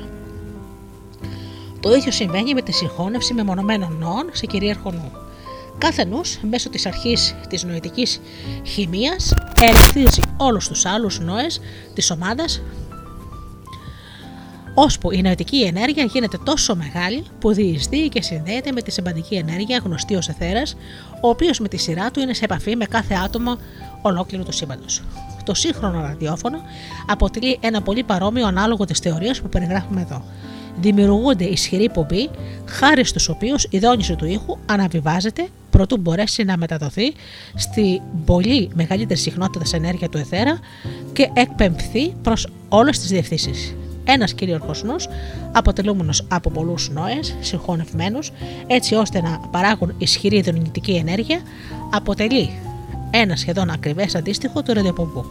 Όποιος κάνει ομιλίες σε κοινό έχει νιώσει την επιρροή της νοητικής χημείας, επειδή είναι πασίγνωστο ότι μόλις οι μεμονωμένοι νόες του ακροατηρίου συντονιστούν με την συχνότητα της δόνησης του νου του μιλητή, σημειώνεται μεγάλη αύξηση του ενθουσιασμού στο νου του μιλητή. Συχνά ο μιλητής αυτός φτάνει σε επίπεδα ρητορίας που εκπλήττουν τους πάντες, συμπαραλαμβανομένου και το ίδιο. Τα πρώτα 5 με 10 λεπτά της μέσης ομιλίας αφαιρώνονται σε αυτό που είναι γνωστό ως προθέρμανση. Αυτό σημαίνει τη διαδικασία με την οποία οι νόες του μιλητή και του κριτορίου συγχωνεύονται σε πνεύμα τέλειας αρμονίας. Κάθε μιλητής ξέρει τι συμβαίνει όταν δεν επιτυγχάνεται κατάσταση τέλειας αρμονίας με το ακροατήριο. Τα εκ πρώτης όψεως υπερφυσικά φαινόμενα που εκδηλώνονται σε πνευματιστικές συγκεντρώσεις είναι το αποτέλεσμα της αλληλεπίδρασης των νοών της ομάδας. Αυτά τα φαινόμενα σπανίως αρχίζουν να εκδηλώνονται πριν από 10 με 20 λεπτά μετά το σχηματισμό ομάδας, επειδή τόσος χρόνος απαιτείται για να εναρμονιστούν ή να συγχωνευτούν οι νοές της ομάδας. Τα μηνύματα που λαμβάνονται από τα μέλη ενός πνευματιστικού κύκλου μάλλον προέρχονται από μία από τις εξής δύο πηγές. Πρώτον, από τον τεράστιο ταμιευτήρα του συνείδητου του νου ενός μέλους της ομάδας, και δεύτερον, από τον σημαντικό ταμιευτήρα του εθέρα, όπου κατά πάσα πιθανότητα διατηρείται κάθε δόνηση της σκέψης. Ούτε κάποιος γνωστός φυσικός νόμος, ούτε η ανθρώπινη λογική υποστηρίζουν τη θεωρία της επικοινωνίας με τους νεκρούς. Είναι γνωστό πως κάθε άτομο μπορεί να εξερευνήσει το απόθεμα γνώσης ενός άλλου νου μέσω της νοητικής χημείας. Είναι λογικό να υποθέσουμε πως αυτό μπορεί να επεκταθεί και να περιλάβει την επαφή με ό,τι οι δονήσεις είναι διαθέσιμες στον αέρα εάν υπάρχουν. Η θεωρία πως κάθε ανώτερη και πιο ραφιναρισμένη δόνηση, όπως αυτές που παράγονται από τη σκέψη, διατηρείται στον αθέρα, προκύπτει από το γνωστό γεγονός πως ούτε η ύλη ούτε η ενέργεια, τα δύο γνωστά συστατικά του σύμπαντος, δεν μπορούν να δημιουργηθούν εκ του μηδενός ή να καταστραφούν. Είναι λογικό να υποθέσουμε ότι όλες αυτές οι δονήσεις που αναβιβάστηκαν επαρκώς για να συλληφθούν και να απορροφηθούν από τον αθέρα θα υπάρχουν για πάντα.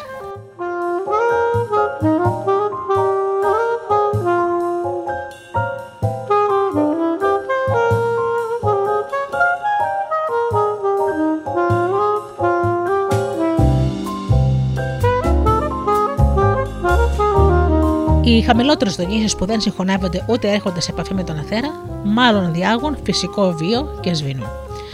Όλες οι αποκαλούμενες μεγαλοφυΐες μάλλον απέκτησαν τη φήμη τους επειδή τυχαία ή μη συμμάχησαν με άλλους νόες και έτσι αναβίβασαν τις νοητικές τους δονήσεις σε σημείο που ήρθαν σε επαφή με τον απέραντο ναό της γνώσης καταγεγραμμένο και αρχιοθεωτημένος στο συμπαντικό εθέρα. Όλες οι διακεκριμένες μεγαλοφυΐες, εξ όσων γνωρίζει ο συγγραφέας, ήταν άτομα με υψηλή σεξουαλικότητα. Το γεγονός ότι η σεξουαλική επαφή είναι το ισχυρότερο γνωστό νοητικό διαγερτικό ενισχύει τη θεωρία που περιγράψαμε. Ερευνώντας περισσότερο τις πηγές της οικονομικής ισχύως, όπως αυτή εκδηλώνεται στα επιτεύγματα ατόμων στον χώρο των επιχειρήσεων, ας εξετάσουμε την περίπτωση της ομάδας του Σικάγο, γνωστής και ως η Μεγάλη Έξι, αποτελούμενη από τον Βίλιαμ Ρίγκλι, που κατέχει την ομώνυμη βιομηχανία τσίχλας και του οποίου το ατομικό ετήσιο εισόδημα ξεπερνά τα $15 εκατομμύρια, τον Τζον Τόμψον που έχει την ομώνυμη αλυσίδα εστιατορίων, τον Λάσκερ που κατέχει τη διαφημιστική Lord and Thomas, τον Μακ Χολ που έχει την εταιρεία Paramount Express, τη μεγαλύτερη μεταφορική εταιρεία της Αμερικής, και τους Ritchie και Hensch που κατέχουν την εταιρεία Yellow TaxiCab. μια αξιόπιστη εταιρεία οικονομικών ερευνών εκτίμησε ότι το ετήσιο εισόδημα αυτών των 6 ανθρώπων ξεπερνά τα $25 εκατομμύρια, δηλαδή ο καθένας τους βγάζει κατά μέσο όρο πάνω από $4 εκατομμύρια ετησίως. Η ανάλυση της ομάδας των 6 αποκαλύπτει ότι κανείς τους δεν είχε κάποια ιδιαίτερη μόρφωση, πως όλοι τους ξεκίνησαν χωρίς κεφάλαιο ή ιδιαίτερη πίστοση και ότι τα οικονομικά τους επιτεύγματα οφειλόταν στο πλάνο που είχε καταστρώσει ο καθένας και όχι σε κάποια εύνοια της τύχης. Πριν από πολλά χρόνια, όλοι αυτοί οι 6 σχημάτισαν μια φιλική συμμαχία και συναντιούνταν σε τακτά χρονικά διαστήματα για να βοηθήσουν ο ένας τον άλλον με ιδέες και προτάσεις στις ποικίλες επιχειρηματικές δραστηριότητές τους. Με εξαίρεση τους Hedge και Ritchie, κανείς τους δεν είχε συνάψει νομικά επικυρωμένη συνεργασία. Οι συναντήσεις τους ήταν αποκλειστικά για τη συνεργασία μέσω ανταλλαγής ιδεών και προτάσεων. Περιστασιακά επικύρωναν χρεόγραφα και άλλους τίτλους για να βοηθήσουν κάποιο μέλος της ομάδας που αντιμετώπιζε δυσχέρειες. Λέγεται ότι ο καθένας στην ομάδα των μεγάλων 6 είναι πολυεκατομμυριούχος. Δεν υπάρχει τίποτα αξιολόγου σε έναν που δεν έχει κάνει τίποτα άλλο από το να συσσωρεύει μερικά εκατομμύρια δολάρια. Ωστόσο, υπάρχει κάτι στην οικονομική επιτυχία αυτής της συγκεκριμένης ομάδας που αξίζει ένα σχολιασμό, μελέτη, ανάλυση, ακόμα και μίμηση. Κάτι υπάρχει στο γεγονός ότι έμαθαν πώς να συντονίζουν τους νόες, συγχωνεύοντάς τους σε πνεύμα τέλειας αρμονίας, δημιουργώντας έτσι ένα κυρίαρχο νου που ξεκλειδώνει για κάθε μέρος της ομάδας πόρτες κλειστές στους περισσότερους ανθρώπους. Η United States Steel Corporation είναι μια από τις ισχυρότερες βιομηχανίες του κόσμου. Η ιδέα από την οποία προέκυψε αυτός ο βιομηχανικός κολοσσός γεννήθηκε στο μυαλό του Έλμπερτ Γκάρι, ενός μέσου επαρχιώτη δικηγόρου, ο οποίος γεννήθηκε και μεγάλωσε σε μια μικρή κομμόπολη του Illinois κοντά στο Σικάγο. Ο Γκάρι περιστοιχίστηκε από μια ομάδα ατόμων, οι νόες των οποίων συγχωνεύτηκαν σε μια τέλεια αρμονία, δημιουργώντας έτσι τον κυρίαρχο νου, ο οποίος έγινε το πνεύμα της μεγάλης United States Steel Corporation. Ερεύνησε όπου θέλεις, όποτε βρεις ένα τρανό παράδειγμα επιτυχίας της επιχείρησης, τα χρηματοπιστωτικά, τη βιομηχανία ή κάθε είδους επάγγελμα, και είναι σίγουρο ότι πίσω από την επιτυχία κρύβεται κάποιο άτομο που εφάρμοσε την αρχή της νοητικής χημίας, από την οποία δημιουργήθηκε ένας κυρίαρχος νους. Αυτές οι εξέχουσες επιτυχίες εμφανιζόταν συχνά ως έργο ενός, αλλά αν ερευνήσεις καλά, θα βρεις τα άλλα άτομα των οποίων οι νόες έχουν συντονιστεί με το δικό του. Θυμήσου ότι 2 ή περισσότερα άτομα μπορεί να λειτουργούν βάσει της αρχής της νοητικής χημίας για να δημιουργήσουν ένα κυρίαρχο νου. Η ισχύς είναι οργανωμένη γνώση εκφρασμένη μέσω της ουφιούς προσπάθειας. Κάποια προσπάθεια δεν μπορεί να θεωρηθεί οργανωμένη εάν τα άτομα που εμπλέκονται σε αυτήν δεν συντονίσουν τη γνώση και την ενέργειά τους σε πνεύμα τέλειας αρμονίας, και η έλλειψη τέτοιας αρμονικά συντονισμένης προσπάθειας αποτελεί τη βασική αιτία σχεδόν κάθε επιχειρηματικής αποτυχίας. Ο συγγραφέας διεξήγαγε ένα ενδιαφέρον πείραμα σε συνεργασία με τους σπουδαστές ενός πασίγνωστου κολεγίου. Από κάθε σπουδαστή ζητήθηκε να γράψει μία έκθεση με θέμα το πώς και έγινε πλούσιος ο Χένρι Φορντ. Ο κάθε σπουδαστής έπρεπε να περιγράψει στην έκθεση τι πίστευε πως ήταν η φύση των περιουσιακών στοιχείων του Φορντ και από τι αποτελούνται αυτές λεπτομερώς. Η πλειοψηφία των σπουδαστών συνέλεξε οικονομικές απαριθμίσεις και απογραφές των περιουσιακών στοιχείων του Φορντ και τις χρησιμοποίησε ως βάση της εκτίμησης του πλούτου του. Σε αυτές τις πηγές πλούτου περιλαμβανόταν τραπεζιτικές καταθέσεις, ακατέργαστες και κατεργασμένες πρώτες ύλες σε στοκ, ακίνητα και κτίρια και αέρας ύψους 10 έως 25% της αξίας των υλικών περιουσιακών στοιχείων. Μόνο ένας σπουδαστής από τους πολλούς εκατοντάδες απάντησε ως εξής. Τα περιουσιακά στοιχεία του Χένρι Φορντ είναι κυρίως 2 ειδών. Πρώτον, λειτουργικό κεφάλαιο και ακατέργαστες και καταργασμένες πρώτες ύλες, και δεύτερον, η γνώση που αποκτήθηκε από την εμπειρία του ίδιου του Χένρι Φορντ και τη συνεργασία μιας καλά εκπαιδευμένης οργάνωσης, η οποία κατανοεί πώς να εφαρμόσει τη γνώση αυτή προς το καλύτερο συμφέρον του Φορντ. Είναι αδύνατο να εκτιμηθεί με κάποια προσεγγιστική ακρίβεια η πραγματική δολαριακή αξία των 2 αυτών κατηγοριών περιουσιακών στοιχείων, αλλά κατά τη γνώμη μου η σχετική τους αξία είναι οργανωμένη γνώση του οργανισμού Φόρντ 75%, αξία μετρητών και φυσικών περιουσιακών στοιχείων συμπεριλαμβανομένων ακατέργαστων και κατεργασμένων πρώτων υλών μόλις 25%. Ο συγγραφέας είναι της γνώμης ότι αυτή η έκθεση δεν συντάχθηκε από τον νεαρό που την υπέγραφε χωρίς τη βοήθεια κάποιου πολύ αναλυτικού και πεπειραμένου νου ή νοών. Αναντήρητα, το μεγαλύτερο περιουσιακό στοιχείο του Φόρντ είναι το μυαλό του. Κατόπιν έρχονται τα μυαλά του άμεσου κύκλου των συνεργατών του, γιατί μέσω της συνεργασίας αυτών προέκυψαν τα υλικά περιουσιακά στοιχεία τα οποία ελέγχει ο Φόρντ.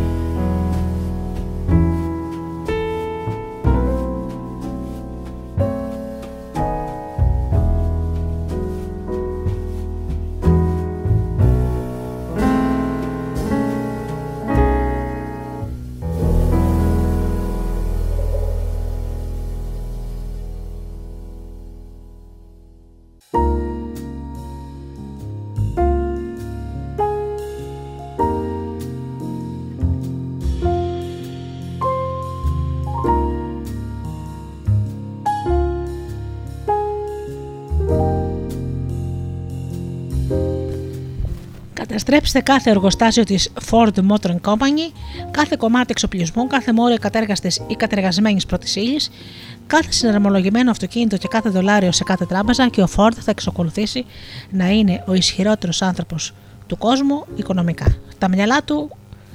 Τα μυαλά που έκτασαν την επιχείρηση Ford θα μπορούσαν να την ξαναχτίσουν σε μικρό χρονικό διάστημα. Για μυαλά όπως το Ford υπάρχει πάντα διαθέσιμο κεφάλαιο σε απεριόριστες ποσότητες. Ο Φόρντ είναι ο πιο ισχυρός άνθρωπος της γης οικονομικά, επειδή έχει τη μεγαλύτερη και πρακτικότερη αντίληψη της αρχής της οργανωμένης γνώσης από κάθε άλλον στη γη, εξ όσων γνωρίζει ο συγγραφέας. Ο Φόρντ είναι ο πιο ισχυρός άνθρωπος της γης οικονομικά, επειδή έχει την καλύτερη και πρακτικότερη αντίληψη της αρχής της οργανωμένης γνώσης από κάθε άλλον. Παρά τη μεγάλη ισχύ και οικονομική επιτυχία του, ίσως ο Φόρντ να τα έχει συχνά θαλασσώσει στην εφαρμογή των αρχών με τις οποίες συσσόρευσε την ισχύ του. Ελάχιστη αμφιβολία υπάρχει ότι οι μέθοδοι του Φόρντ για το συντονισμό των νοών ήταν συχνά χοντροκομμένες. Αυτό όμως συνέβη στις αρχές της σταδιοδρομίας του, προτού ο Φόρντ αποκτήσει τη σοφία της εμπειρίας που έρχεται φυσιολογικά με την ωριμότητα. Ούτε υπάρχει αμφιβολία ότι η εφαρμογή της αρχής της νοητικής χημίας από το Φόρντ ήταν τουλάχιστον στην αρχή αποτέλεσμα τυχαίας συμμαχίας με άλλους νόες, ειδικά με τον Έντισον. Είναι κάτι παραπάνω από πιθανό η αξιοθαύμαστη ενόραση του Φόρντ σε ό,τι αφορά τους νόμους της φύσης, άρχισε ως αποτέλεσμα της φιλικής συμμαχίας του με τη γυναίκα του, πολύ πρωτού συναντηθεί με τον Έντισον ή τον Φάιερστοουν. Πολλές φορές κάποιος δεν γνωρίζει ότι η πραγματική πηγή της επιτυχίας του είναι η γυναίκα του, μέσω της εφαρμογής της αρχής του κυρίαρχου νου. Η κυρία Φόρντ, αξιοσημείωτα ευφυής γυναίκα, και ο συγγραφέας έχει λόγο να πιστεύει ότι ο νους της, συγχωνευόμενος με αυτόν του Φόρντ, ήταν αυτό που έδωσε την πρώτη πραγματική όθηση προς την επιτυχία.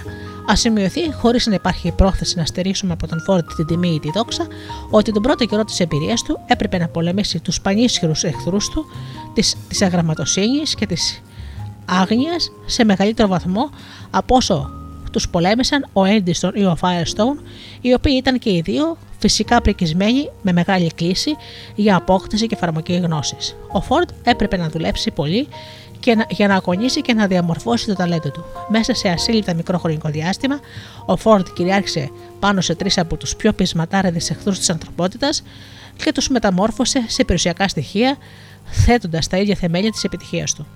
Αυτοί οι εχθροί είναι η άγνοια, η αγραμματοσύνη και η φτώχεια.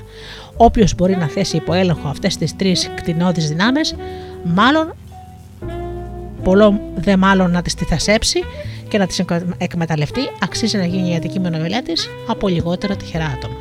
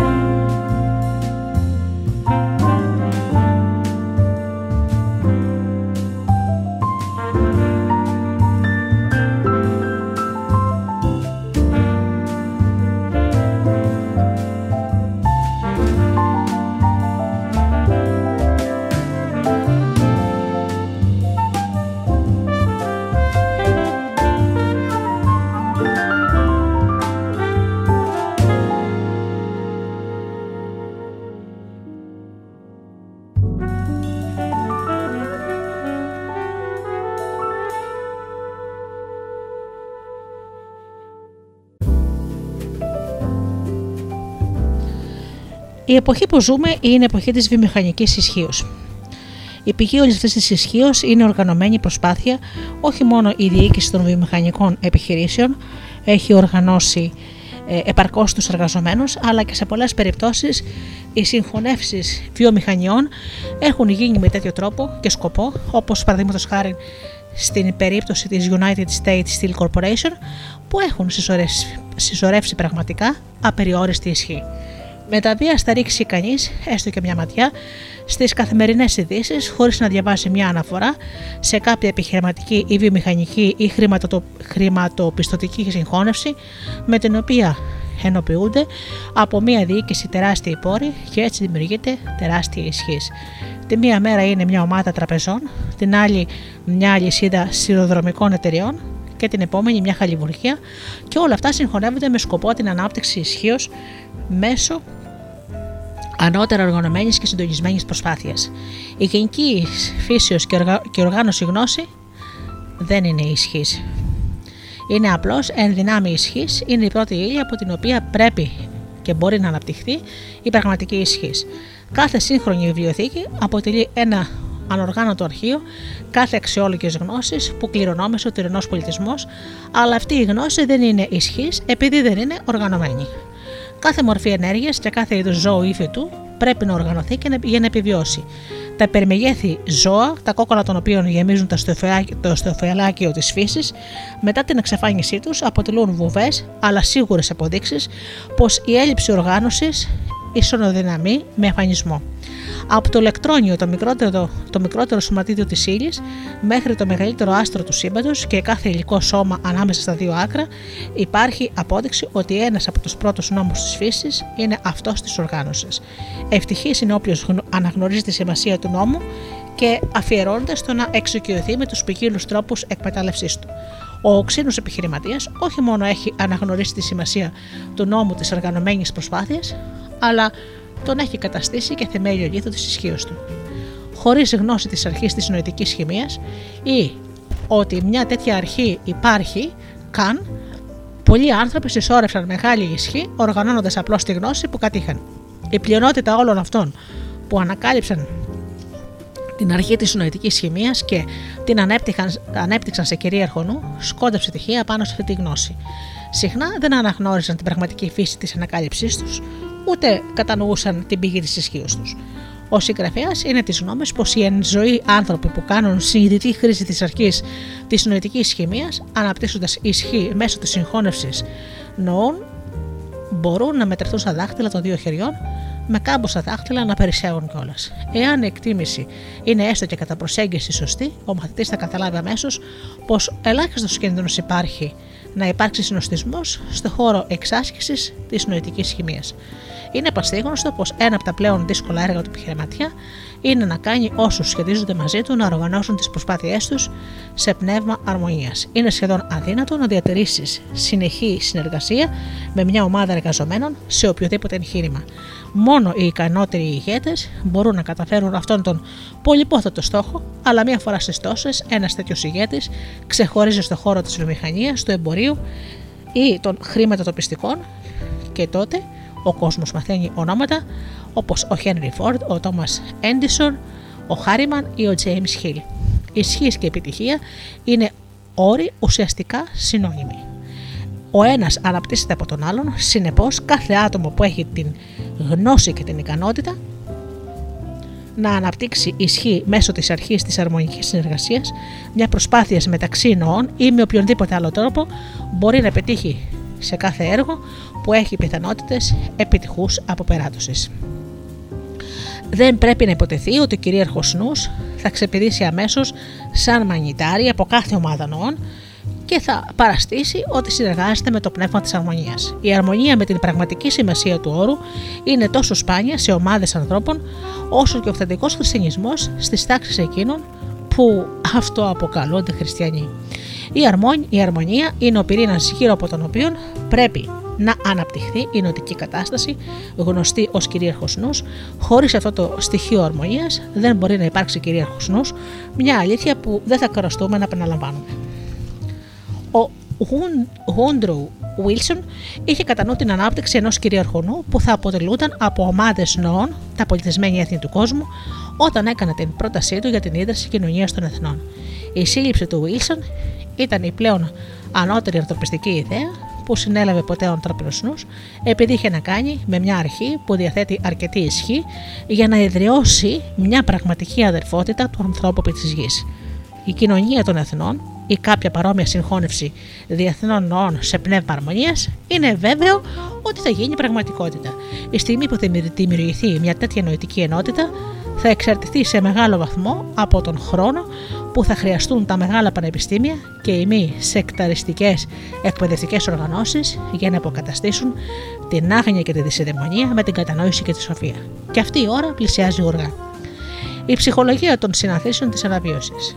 Το παλιό θρησκευτικό όργιο, γνωστό ως αναβίωση, προσφέρει μια ευνοϊκή ευκαιρία να μελετηθεί η αρχή της νοητικής χημίας, γνωστή ως κυρίαρχος νους. Είναι παρατηρημένο ότι η μουσική παίζει μεγάλο ρόλο στο να φέρει την απαραίτητη αρμονία για τη συγχώνευση μιας ομάδας νοών στη συναθρήση της αναβίωσης. Χωρίς η μουσική, η συνάθεση θα ήταν μια ήπια εκδήλωση. Στη διάρκεια της συνάθεσης της αναβίωσης, ο ηγέτης της συγκέντρωσης δεν δυσκολεύεται να δημιουργήσει αρμονία, αυτή η κατάσταση αρμονίας δεν δυσκολεύεται να δημιουργήσει αρμονία στους νοούς των ακολούθων του, αλλά είναι πασίγνωστο ότι αυτή η κατάσταση αρμονίας διαρκεί όσο είναι παρόν ο ηγέτης. Κατόπιν ο κυρίαρχος νους που έχει εφήμερα δημιουργήσει αποσυντίθεται.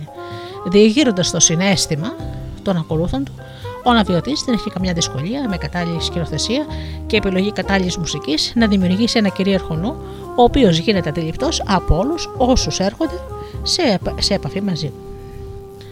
Η ίδια ατμόσφαιρα φορτίζεται με θετική ευχάριστη επιρροή, η οποία μεταβάλλει ολοκληρωτικά τη νοητική χημεία των παρόντων. Αναβιωτής ονομάζει την ενέργεια αυτή πνεύμα Κυρίου. Ο συγγραφέας, μέσω πειραμάτων που διεξήγαγε με μια ομάδα επιστημόνων, ερευνητών και απλών ανθρώπων που δεν γνώριζαν τη φύση του πειράματος, δημιούργησε την ίδια νοητική κατάσταση και την ίδια θετική ατμόσφαιρα, χωρίς να την αποκαλέσει πνεύμα Κυρίου. Σε πολλές περιπτώσεις, ο συγγραφέας είδε τη δημιουργία ολόιδης θετικής ατμόσφαιρας σε μια ομάδα ανδρών και γυναικών που εμπλέκονται σε πωλήσεις, χωρίς να την αποκαλέσει πνεύμα Κυρίου. Ο συγγραφέας βοήθησε στην ίδρυση μιας σχολής πωλήσεων για λογαριασμό του Χάρισον Πάρκερ, ιδρυτή της συνεργατικής εταιρείας του Σικάγο, και με τη χρήση της ίδιας αρχής της νοητικής χημίας, την οποία ο αναβιωτής ονομάζει πνεύμα Κυρίου, και μετέτρεψε τη φύση μιας ομάδας 3.000 ανδρών και γυναικών που κανείς τους δεν είχε προηγουμένως εμπειρία στις πωλήσεις, έτσι ώστε να πουλήσουν τίτλους αξίας άνω των $10 εκατομμυρίων σε λιγότερο από 9 μήνες και να κερδίσουν οι ίδιοι πάνω από $1 εκατομμύριο. Ανακαλύφθηκε ότι ο μέσος άνθρωπος που συμμετέχει σε αυτή τη σχολή θα φτάσει στο ζωνίτη της πολιτικής του ικανότητας μέσα σε μια εβδομάδα. Κατόπιν είναι απαραίτητο να αναζωογονεί το εγκέφαλός του με ομαδικές συγκεντρώσεις πωλήσεων. Αυτές οι συναντήσεις διεξάγονταν λίγο πολύ με τον ίδιο τρόπο με τις σύγχρονες συναθρήσεις αναβίωσης, λίγο πολύ με την ίδια σκηνοθεσία, συμπεριλαμβανομένης της μουσικής και των δυναμικών ομιλητών που παρακινούσαν τους πολιτές, λίγο πολύ με τον ίδιο τρόπο που κάνει ο σύγχρονος θρησκευτικός αναβιωτής. Ονομάστε το ψυχολογία, νοητική χημεία ή όπως αλλιώς θέλετε. Όλα βασίζονται στην ίδια αρχή. Είναι πέρα για πέρα σίγουρο πως όποτε μια ομάδα νοών έρχεται σε επαφή με το πνεύμα της τέλειας αρμονίας, τότε κάθε νους της ομάδας ενεργοποιείται και ενισχύεται από μια αντιληπτή ενέργεια που ονομάζεται κυρίαρχος νους. Από όσα γνωρίζει ο συγγραφέας, αυτή η άγνωστη ενέργεια μπορεί να είναι πνεύμα Κυρίου, αλλά λειτουργεί εξίσου ευνοϊκά με οποιοδήποτε άλλο μεγάλο όνομα. Ο ανθρώπινος εγκέφαλος και το νευρικό σύστημα αποτελούν ένα περίτεχνο μηχανισμό που ελάχιστοι κατανοούν ή ίσως και κανείς, και όταν ελέγχεται και κατευθύνεται καταλήλως, αυτό το μηχάνημα μπορεί να κάνει θαυμαστά επιτεύγματα. Εάν δεν ελεγχθεί, γεννά φανταστικά και φαντασματικά φαινόμενα, κάτι που μπορεί να διαπιστώσει κανείς στους τρόφιμους ενός ψυχιατρίου. Ο ανθρώπινος εγκέφαλος επικοινωνεί άμεσα σε μια συνεχή ροή ενέργειας, από την οποία αντλεί τη δύναμη να σκέφτεται. Ο εγκέφαλος λαμβάνει την ενέργεια, την αναμειγνύει με εκείνη που παράγεται από την τροφή που λαμβάνει το σώμα και την διανέμει σε κάθε μέρος του σώματος μέσω του αίματος και του νευρικού συστήματος. Έτσι προκύπτει αυτό που αποκαλούμε ζωή. Κανείς δεν γνωρίζει από ποια πηγή προέρχεται αυτή η εξωτερική ενέργεια. Το μόνο που ξέρουμε είναι πως πρέπει να την έχουμε, διαφορετικά θα πεθάνουμε. Είναι λογικό να υποθέσουμε πως αυτή η ενέργεια δεν είναι άλλη από εκείνη που αποκαλούμε αιθέρα και ότι ό,τι αυτός ρέει στο σώμα μέσω του οξυγόνου από τον αέρα που ανασένουμε. Κάθε φυσιολογικό ανθρώπινο πλάσμα κατέχει ένα πρώτης τάξης χημικό εργαστήριο και ένα απόθεμα χημικών ουσιών επαρκών να διεξάγουν την διαδικασία της διάσπασης, της αφομοίωσης και της κατάλληλης μίξης και σύνθεσης της τροφής που παίρνουμε και μετά.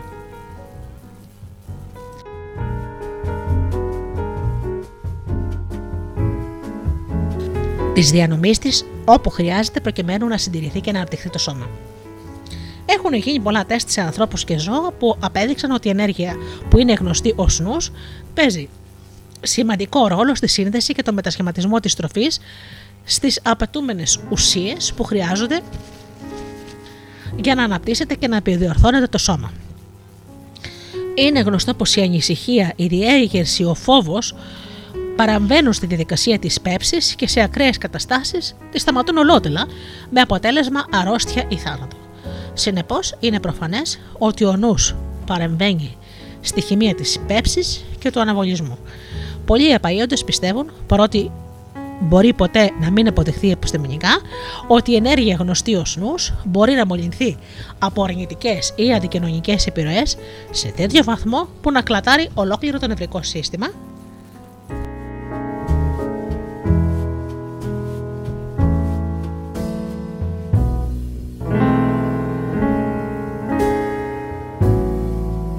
να διαταραχτεί η πέψη και να εκδηλωθούν ποικίλες αρρώστιες. Οι οικονομικές δυσχερίες και οι ανεκπλήρωτες ερωτικές υποθέσεις βρίσκονται στην κορυφή της λίστας τέτοιων διαταραχών του νου. Το αρνητικό περιβάλλον, όπως αυτός που υπάρχει όταν ένα μέλος της οικογένειας διαρκώς γκρινιάζει, θα παρέμβει στη νοητική χημεία σε τέτοιο βαθμό που το άτομο χάνει τις φιλοδοξίες του και τελικά βυθίζεται στη λύθη. Εξαιτίας αυτού η παροιμία ότι η σύζυγος ενός άντρα μπορεί να τον φτιάξει ή να τον χαλάσει είναι πέρα για πέρα σωστή. Και σε ένα επόμενο μάθημα, ένα ολόκληρο κεφάλαιο του θέματος απευθύνεται στους συζύγους. Κάθε καθηγητής σχολείου ξέρει πως ορισμένοι συνδυασμοί τροφών, εάν καταλήξουν στο στομάχι, έχουν ως αποτέλεσμα δυσπεψία, οξύ πόνο ή ακόμα και το θάνατο. Η καλή υγεία εξαρτάται εν μέρει τουλάχιστον από τον εναρμονισμένο συνδυασμό τροφών.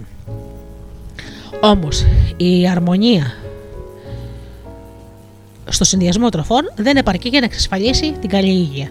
Πρέπει να υπάρχει και αρμονία μεταξύ ενεργειακών μονάδων, των γνωστών ως νους, και η αρμονία φαίνεται να είναι ένας από τους νόμους της φύσης, χωρίς τον οποίο δεν μπορεί να υπάρξει οργανωμένη ενέργεια ή ζωή οποιαδήποτε μορφής. Η υγεία του σώματος, όπως και η υγεία του νου, χτίζεται κυριολεκτικά πάνω στην αρχή της αρμονίας. Όταν τα όργανα του σώματος παύουν να λειτουργούν αρμονικά, η ενέργεια γνωστή ως ζωή αρχίζει να χάνεται και ο θάνατος πλησιάζει. Τη στιγμή που εξαφανίζεται η αρμονία στην πηγή κάθε μορφής οργανωμένης ενέργειας ή ισχύος, οι μονάδες αυτής της ενέργειας περιέχονται σε χαοτική κατάσταση αταξίας και η ισχύς εξουδετερώνεται ή γίνεται παθητική.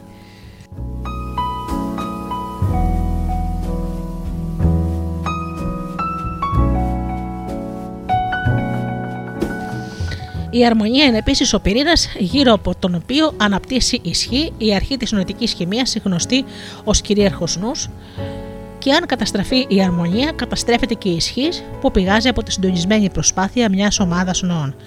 Αυτή η αλήθεια δηλώνεται, κατατίθεται και παρουσιάζεται με κάθε τρόπο που έχει σκεφτεί ο συγγραφέας σε ατελείωτες επαναλήψεις, επειδή εάν ο μαθητής δεν αδράξει την αρχή και δεν μάθει να την εφαρμόζει, τότε το παρόν μάθημα είναι άχρηστο.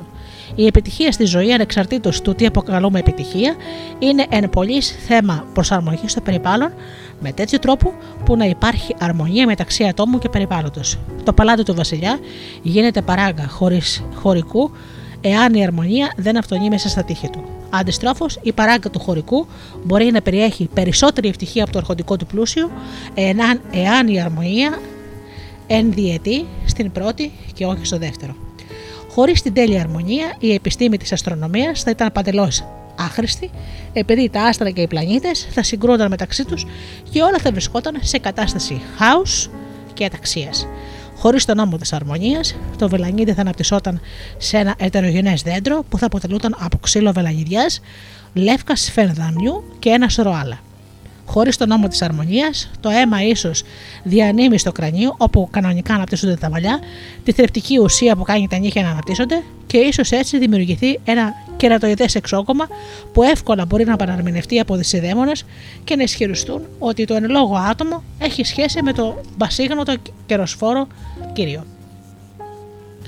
Χωρίς τον νόμο της αρμονίας δεν μπορεί να υπάρξει οργάνωση της γνώσης. Γιατί τι είναι άραγε η οργανωμένη γνώση εάν όχι η αρμονία των στοιχείων, των αληθιών και των φυσικών νόμων? Τη στιγμή που θα αρχίσει να εισβάλλει ύπολα η ανισορροπία από την εξώπορτα, η αρμονία ξεφεύγει από την πίσω πόρτα, τρόπος του λέγει, είτε αυτό αφορά μια επιχειρηματική συνεργασία είτε την τακτική κοίηση των πλανητών στους ουρανούς. Εάν ο μαθητής έχει την εντύπωση πως ο συγγραφέας δίνει περιττή έμφαση στη σπουδαιότητα της αρμονίας, ας θυμηθεί ότι η έλλειψη αρμονίας είναι η πρώτη και συχνά η τελευταία και μοναδική αιτία της αποτυχίας. Δεν μπορεί να υπάρξει ούτε ποιήση, ούτε μουσική, ούτε ρητορία άξια λόγου χωρίς αρμονία. Η καλή αρχιτεκτονική είναι ένα πολύ ζήτημα αρμονίας. Χωρίς αρμονία το σπίτι δεν είναι παρά μια μάζα οικοδομικών υλικών, λίγο πολύ ένα έκτρωμα.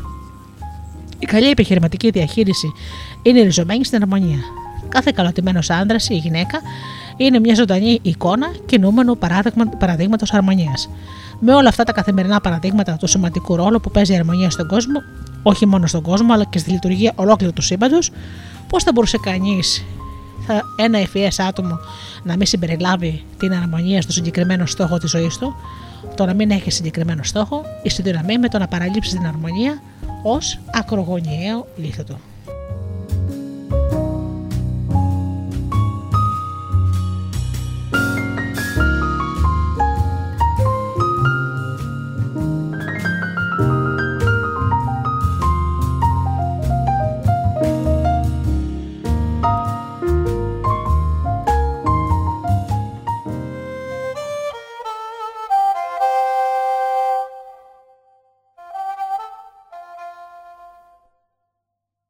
Δεν υπάρχει άλλη χαρά στον κόσμο πιο μεγάλη παρά σε εκείνου που αγαπάς να τρώχεις στην αγκάλι.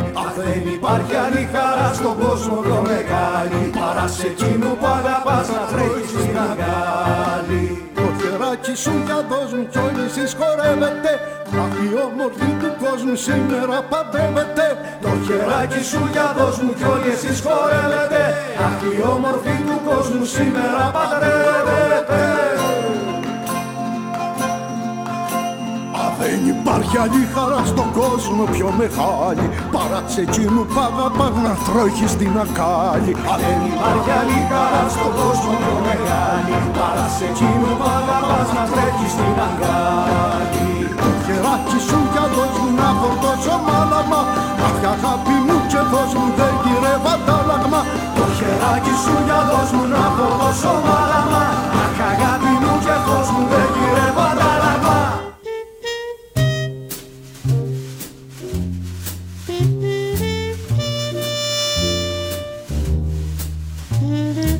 Αγαπημένοι μου φίλοι, η εκπομπή «Άνθρωποι και Ιστορίες» έχει φτάσει στο τέλος της. Σήμερα λοιπόν μοιραστήκαμε απόσπασμα από το βιβλίο του Ναπολεόν Χιλ «Ο νόμος της επιτυχίας». Αυτό το υπέροχο δίτομο έργο που κυκλοφορεί σχεδόν εδώ και ένα χρόνο θα μας απασχολήσει και σε άλλες εκπομπές με άλλα θέματα. Ανανεώνω το ραντεβού μας για την επόμενη Παρασκευή στις 8 το βράδυ όπως πάντα φίλοι μου και σας εύχομαι να περνάτε καλά, να είστε καλά και αγαπήστε τον άνθρωπο που βλέπετε κάθε μέρα στον καθρέφτη. Καλό σας βράδυ.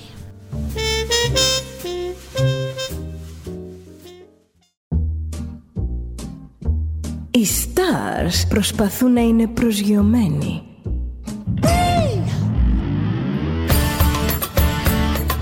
Ένα στάρ είναι συνέχεια στον αέρα. Συνέχεια στον αέρα. Studio Delta. Ζεις μαζί του.